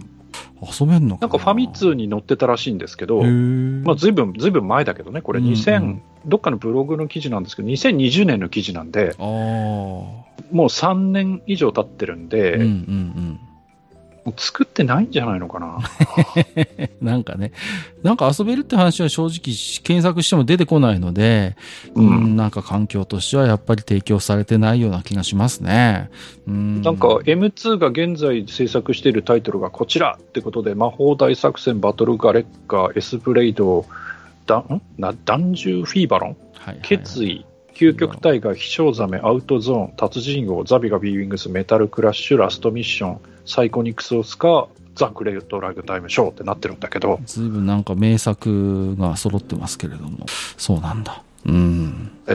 ただ、権利だけ M2 が抱えてて作ってなかったらちょっとなんとかしてよってそれはちょっ。と困っちゃいますね。今からでもぜひハムスターさんにうんぜひまあでもね、M2 さんだって力のあるとこだからね。まあまあもちろん有名なところですからね。うん、どうなんでしょう。はい。えー、カッカ様、有能会、スイッチ版、イベントコンプリート98%、100%にしつつお待ちしておりますということで。はい、ありがとうございます。なんか、今日のゲストさんもなんか同じようなことを言っているような気がしないでもないんですが、えー、あえて僕は耳を塞ぎつつ、えー、次の置き手紙に行きたいと思います。はい。えー、ゲームキャットさんありがとうございました。またぜひ引っかかる回がありましたら、熱いコメント楽しみにしております。えー、ツイッターハッシュタグ、えー、愚者の宮殿をつけていただいたつぶやきをご紹介してまいります。えー、一部抜粋になります。えー、もちろんすべて解読させていただいておりますと言いたいのですが、最近ツイッターが、えー、不安定でございまして、もしかしたら、えー、救い上げられてないものがあるかもしれません。一応スレッズにアカウントだけ作ったんですが、どうなんでしょう。もうしばらくツイッターで行きたいなと思っております。はい。うんでっかいのもみたいの三世さん。各家氏の家にはテラドライブがあるとか、やっぱブルジョアだと再確認ということで、いや、そんなことないですよ。いやいやいや、僕の持ち物じゃないですから、兄貴の持ち物ですから。はいはい。でも、IB、あの頃でも IBMPC って割と、うん、なんかね、普及期もあったし、ないないないないない。まだないないない。そうですか？あの、庶民はね、98使ってたから。キュッパチまだまだ。うん。あの僕だってあれですよ。あの庶民ですから。あの PC クラブでしたっけ？なんかありましたよね。なんかこあったよ。ううんうんうん。あれですから僕だって。PC デビューは、P、キュッパチシリーズだったら。うんうん、うん。まあ、それを使えてるっていう段でね。まあ、もう、ブルジョワいやいやいや。認定なんだけどさ。いやいやいやそんなアップル2だって兄貴のお下がりだったしマッキントッシュだって自分で買ったのは最初マッキントッシュクラシックですからねうんあ、ブルジョワだね。いやいや、マッキントッシュクラシック、白黒のやつだよ。知ってるでしょ、マスターだって。うん。えー、なんか、旗色が悪そうなんで次のおき手紙に行きたいと思います。ヘビレオさん、世に出た。こちらこそお声掛けありがとうございました。いつかエロゲーにもねじ込んでいただけるよう精進しますということで。これ何かと言いますと、えっ、と、先日配信しました愚者級ニュースクリップの、えっ、と、サムネイルですね、をヘビデオさんに実は依頼をして書いていただきました。はい。えっ、と、おそらく SNS 上で、えっ、と、ご覧になることができるかと思いますので、まだ見てない方はぜひ、新しい愚者子のイラストを描いていただきましたので、えー見ていただければと思っております。こちらこそ大変お世話になりました。ありがとうございました。また、機会がありましたらよろしくお願いいたします。もちおさんいただいております。768回拝聴自分も一緒に話したかった。アーケード横スクアクションとして、サイコニックスオークスカーの何とも言えない近未来感が好きです。カプセル式でパワーアップなのはグラディウスの影響ありますよね。ということでいただいておりました。ありがとうございます。これはちょっと触れられてなかったゲームですよね。サイオニック、サイコニクスオスカーね。はい。うん。これは、マスター覚えてらっしゃいます？いや、これはね、いじったことないんですよ。あ、本当ですか？うん。サイコニクスオスカー。うん。うん。まあ、僕もでもね、実は言うほど、全く遊んでないことはないと思うんですが、言われるまで思い出せませんでした、これ。正直そんなに記憶にないんだよな。うん。むしろあれですよね。もちおさんに解説をお願いしたいって感じです。うんうんうん。遊んだ記憶は何かあるんだけどな。うん。でもあんまり、ちょっとすいません。僕も語れるほどの、えっ、と、記憶がないですね。うん。はい。ありがとうございます。シンさん、えー、ビリヤード流行ってましたね。ラセの補修は1センチ平方で1万円ですと張り紙されてました。わら。メカニカルブリッジをかたくなに使わないとかですかね。私の周りでは9ボールと8ボールをよくやってましたということで、はい。ビリヤードブームあったなという話と、はい。あと、マッセ禁止の下りで多分いただいたと思うんですけれどもね。うんうんうん。はい。そうそうそうそう。書いてましたよね、よくね。この、ラシャの補修何万円申し受けますみたいなね。そう、注意書きがあった記憶がありますよ。うん。最近ビリヤードやってないなトント。うん。昔近所のボーリング屋にね、2台だけあったんですけどね。でもわざわざやらなかったな。最近置いてるとこ減ってんじゃない？うん、そんな気がしますね。うん。ビリヤード場がそもそも、ね、ありますかって。うちのね、地区地域に一つ、なんか、あのー不思議性のビリヤード場があって、うん。でも数が少ないのかなと思ったのは、そこの親父さんが結構なんか有名な人で、なんだっけ、なんかオリン、オリンピックのなんかエキシビションで、なんか、そこの親父が、なんか、どっか海外に行ったとかって噂を聞いたことがあるな。そんなに世間狭いのって、いや、まあその親父がすごいのかもしれませんけどね。うん。ジダさんは、ビリヤードとかそんなことありますか？俺はないですね。そもそもないわけじゃなかったんですけど、あのー、お金がかかってたんでね。はい。あの、やるにしても。そうですね。あの、そのお金があるんだったら、私はあの、ゲーセンに100円をこう、ちょろんちょろんと入れた、はい。世代の人間ですので、でね、あのね、に、そのね、ゲーセンの2階にあったんですよ、ビリヤード場が。ああ、よくあるパターンですね。ビリヤード場、ボーリング場がその2階だった、はいはいはい、2階、3階だったんで。はいはいはい。で、4階以降が映画館っていうところだったんで。うんうんうん。まあ、そうなってしまうとなかなか。そうですよね。はい。はい。あの、私としては、あの、ねっていう感じになってしまいます。私もゲーセンにお金を入れますという話です。いやいやいや、わかります。ありがとうございます。はい、はい、えっ、ー、と、ありがとうございます。坂瀬プラスさん、えー、データイースト会拝聴マジドロで初めて知ったデータイースト、もっと早く出会いたかったと思ってたら、シャドウランを友人宅で触らせてもらった記憶、えー、ビルから出たら即殺されてしまい、ゲーム世界を全く味わうことができなかったなということでいただいております。はい。ありがとうございます。これはおそらくデコで出してたスーパーファミコン版のシャドウランのお話かなというふうに思っております。はい。ちょっとこの時も喋ったんですけど、時代臭いさん、このゲームソフト版のシャドウランって遊んだことあります？ありますよ。ああ、これはやっぱありますよね。はいはいはい。はい。うんうんうん。これ発売当初じゃなくて、シャドーラン知った後ですけどね。ああ、逆に。やったの。はいはいはいはい。そうですね。うん。まあもともとね、えっ、ー、と、TRPG としてあったものですからね。うんうんうん。そうかそうか。ビルから出た即殺されてしまう。ゲーム世界は全く味わうことができなかった。ちょっとね、うん、癖があるっていうかね。うん、まあ、シビアというか、なんというか、うん、え、この設定 TRPG にあったっけなみたいな。そうそう。ちょっと割と別芸集もするという、うん、別芸集もするんですよね。しますします。わかりますわ。えー、同じく坂瀬プラスさん。初手 MSX 仲間の人いる。ペイロードのタイトルが聞けるなんて嬉しいな。トラックドライバーなんだけど、ビール飲むと疲労が全開するすごいゲーム。過去、なお警察に捕まる。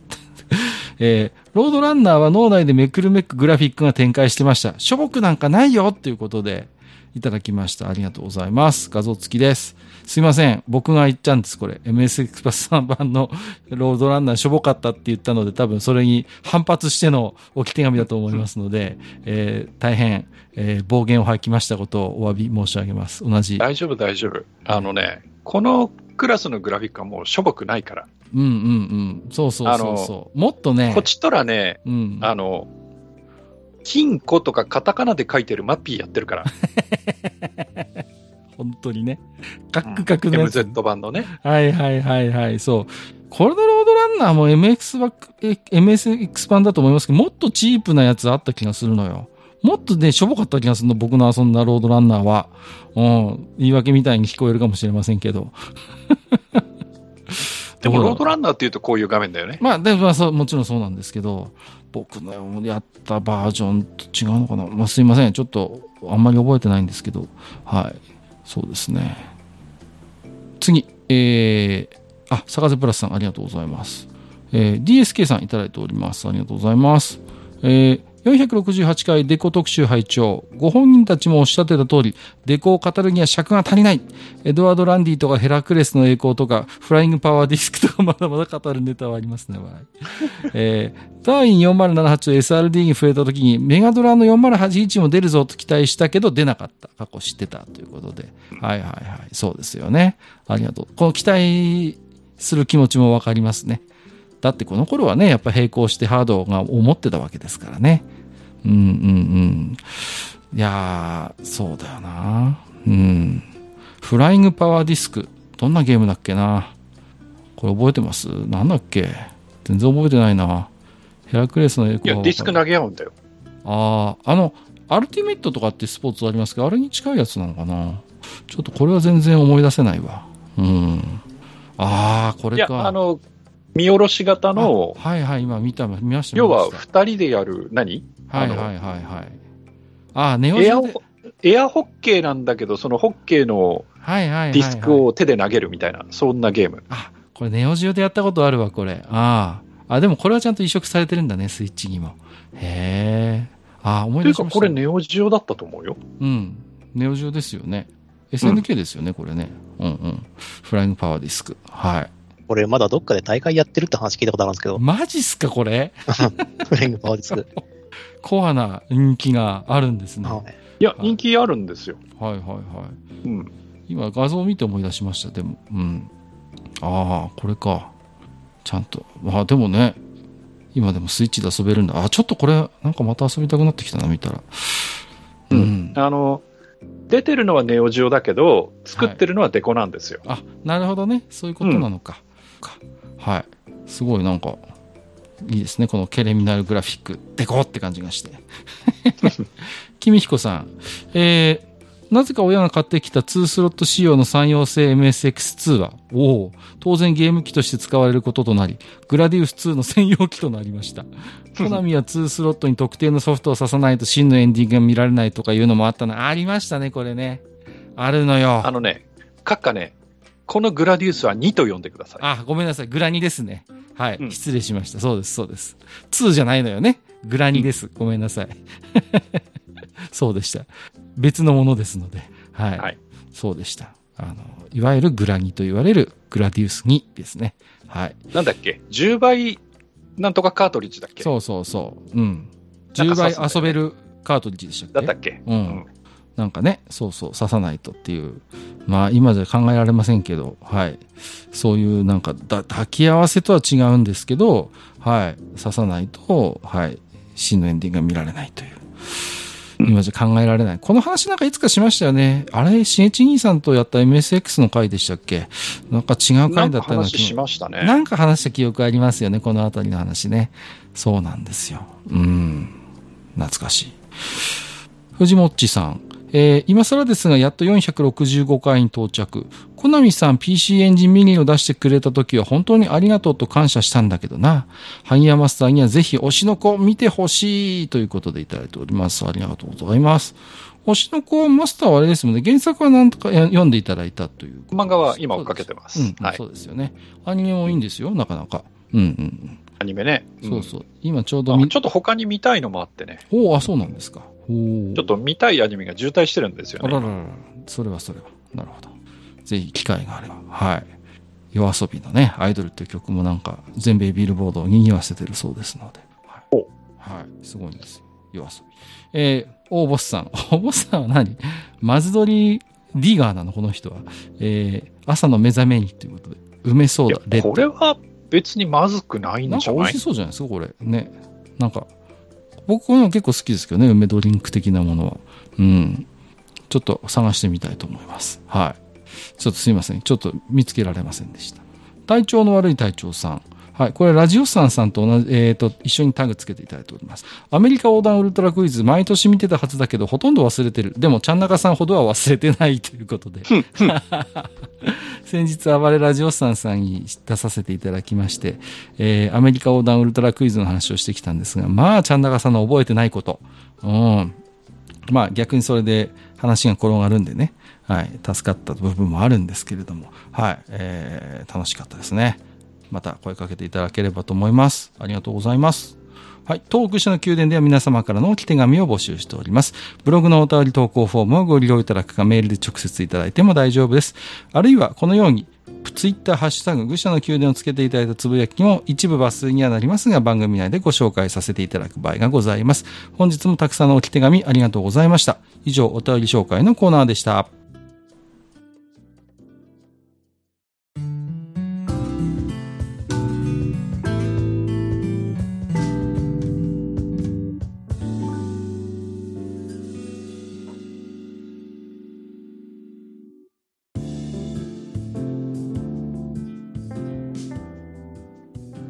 えー今日はですね、えー愚者級的彗星の魔女反省会ということで、えーいつもにも増して、えーめんどくさく、えー話をしてきましたが、この辺でおしまいとしたいと思います。ありがとうございます。まあ、反省すべきは我々なのかもしれませんけれども、はい。まあ、言いたい放題言わせていただきましたが、まあ、これも一つアニメの楽しみ方と割り切っていただきまして、ご容赦いただければと思います。はい。久しぶりの本編ご登場となりましたジダラクサイさんでしたけれども、いかがでしたでしょうかね？ああ、まあ久しぶりでしたからね。私はずっと待ってたんですけどね。お声がかかるのを。またオープニングの続きだよ。どうもすいません。いやいや、違うんですよ。あの、なんかね、うん、構想はあったんですけど、ちょっとなかなかこう、筆が進まなくて。うんいや、放送があったってもほとんど出来上がってるじゃないですか。あの、なんだったらあの、お蔵入りしてる音源どっかに出しちゃいますよ。ああ、やめてください。やめてください。音源があるのもうあれだけで、あれだけで1時間喋れるはずなのに。はい、すいません。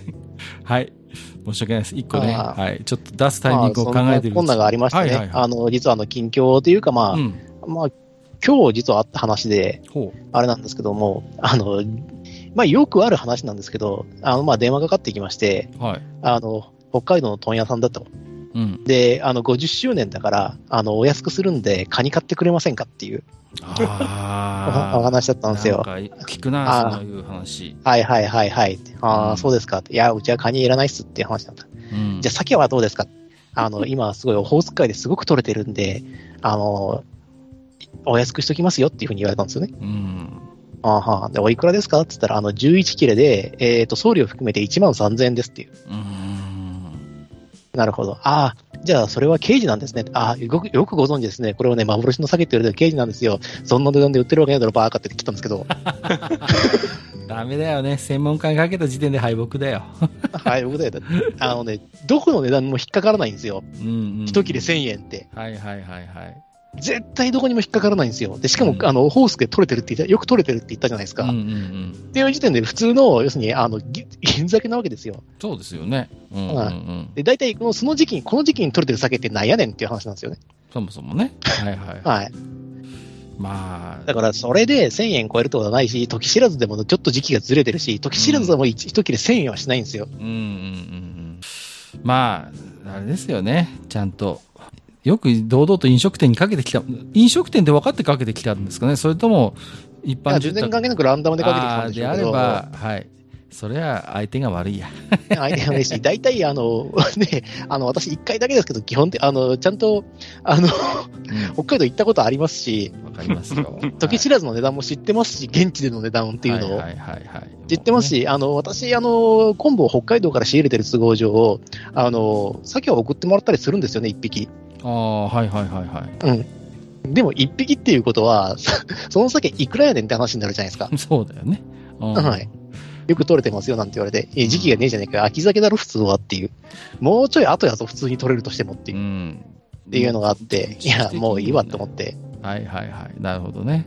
まあ、あの、そういう、なんかね、えーご注意くださいという。ご注意くださいっていうか、はいまあ基本的にね、やっぱ物を見てからじゃないか買わないですから、そういうものってい。や、本当にね、だから、なんか電話一本でお気軽なようにも思えるけれども、やっぱ物見ないとね、本当、うーん、と思いますよ。いや、そういう。それでね、しかも安いとか、その適正値段でも何でもないじゃないですか。うん、そうですね。うん、うんうんうん。じゃあ、だからこっちが知らないことをいいことにね、はい、ふっかけたりすることは、どの業界でもあるようですね。はい。えー、僕はいつも、あの、はい、正規ディーラーに持ってくんですけどね、車検は。まあ、えーはいそんな話もありつつですね。えっ、と、まあ、例によって、また次回以降、ちょっとまた、えー、テーマ、まだ考えておりませんので、次回予告はありませんけれども、えーできるだけ可及的速やかに、えー、例の九段のシリーズは再開をしたいと思いますので、えー、はい、よろしくお願いを、えー申し上げ、盾祭り揃うというところでございましてですね。はい。じゃあ、こっちはしばらく休みだな。そんなことないです。やります。やるし。ニュースクリップもせっかくサムネができたんだから撮りますよ。本当に。いや、でもまずはやっぱね、自堕落さんのちゃんあーまあまあとしてあげないと、それが正義っていうもんだからさ。やっぱりね。うんなんか、福留みたいなこと言ってるな。大丈夫 おかしいな。はい。えー、ということで、えー、まあ、またね、えー、次回以降も、いろいろとえー企画用意しておしゃべりしていきたいと思っております。またね、何かこうテーマ決めてリスナーさん参加型のね、企画もやってみたいなと思っておりますので、ちょっとその後、またね、こうやって風呂敷し広げるとね、またあいつはって言われちゃうんで、あまり言いませんけども、えー、また楽しみをお持ちいただければ嬉しいなと思っております。はい。ということで本日も長時間にわたりましてお聞きいただきましてありがとうございました。お相手をさせていただきましたのは、えー、私こと、えー、息子が新しいウルトラマンの掛け声がおかしいと大変お怒りになっているので、お宅の片鱗を見ている閣下と。えー、私こと、特に喋、えー、ることを考えていなかった埴輪と、はい、えー、私こと、えー、今年の夏祭りは通常に、えー、開催されることになって、今から戦々恐々としている自堕落でお送りいたしました。本日もお聞きいただきましてありがとうございました。ありがとうございました。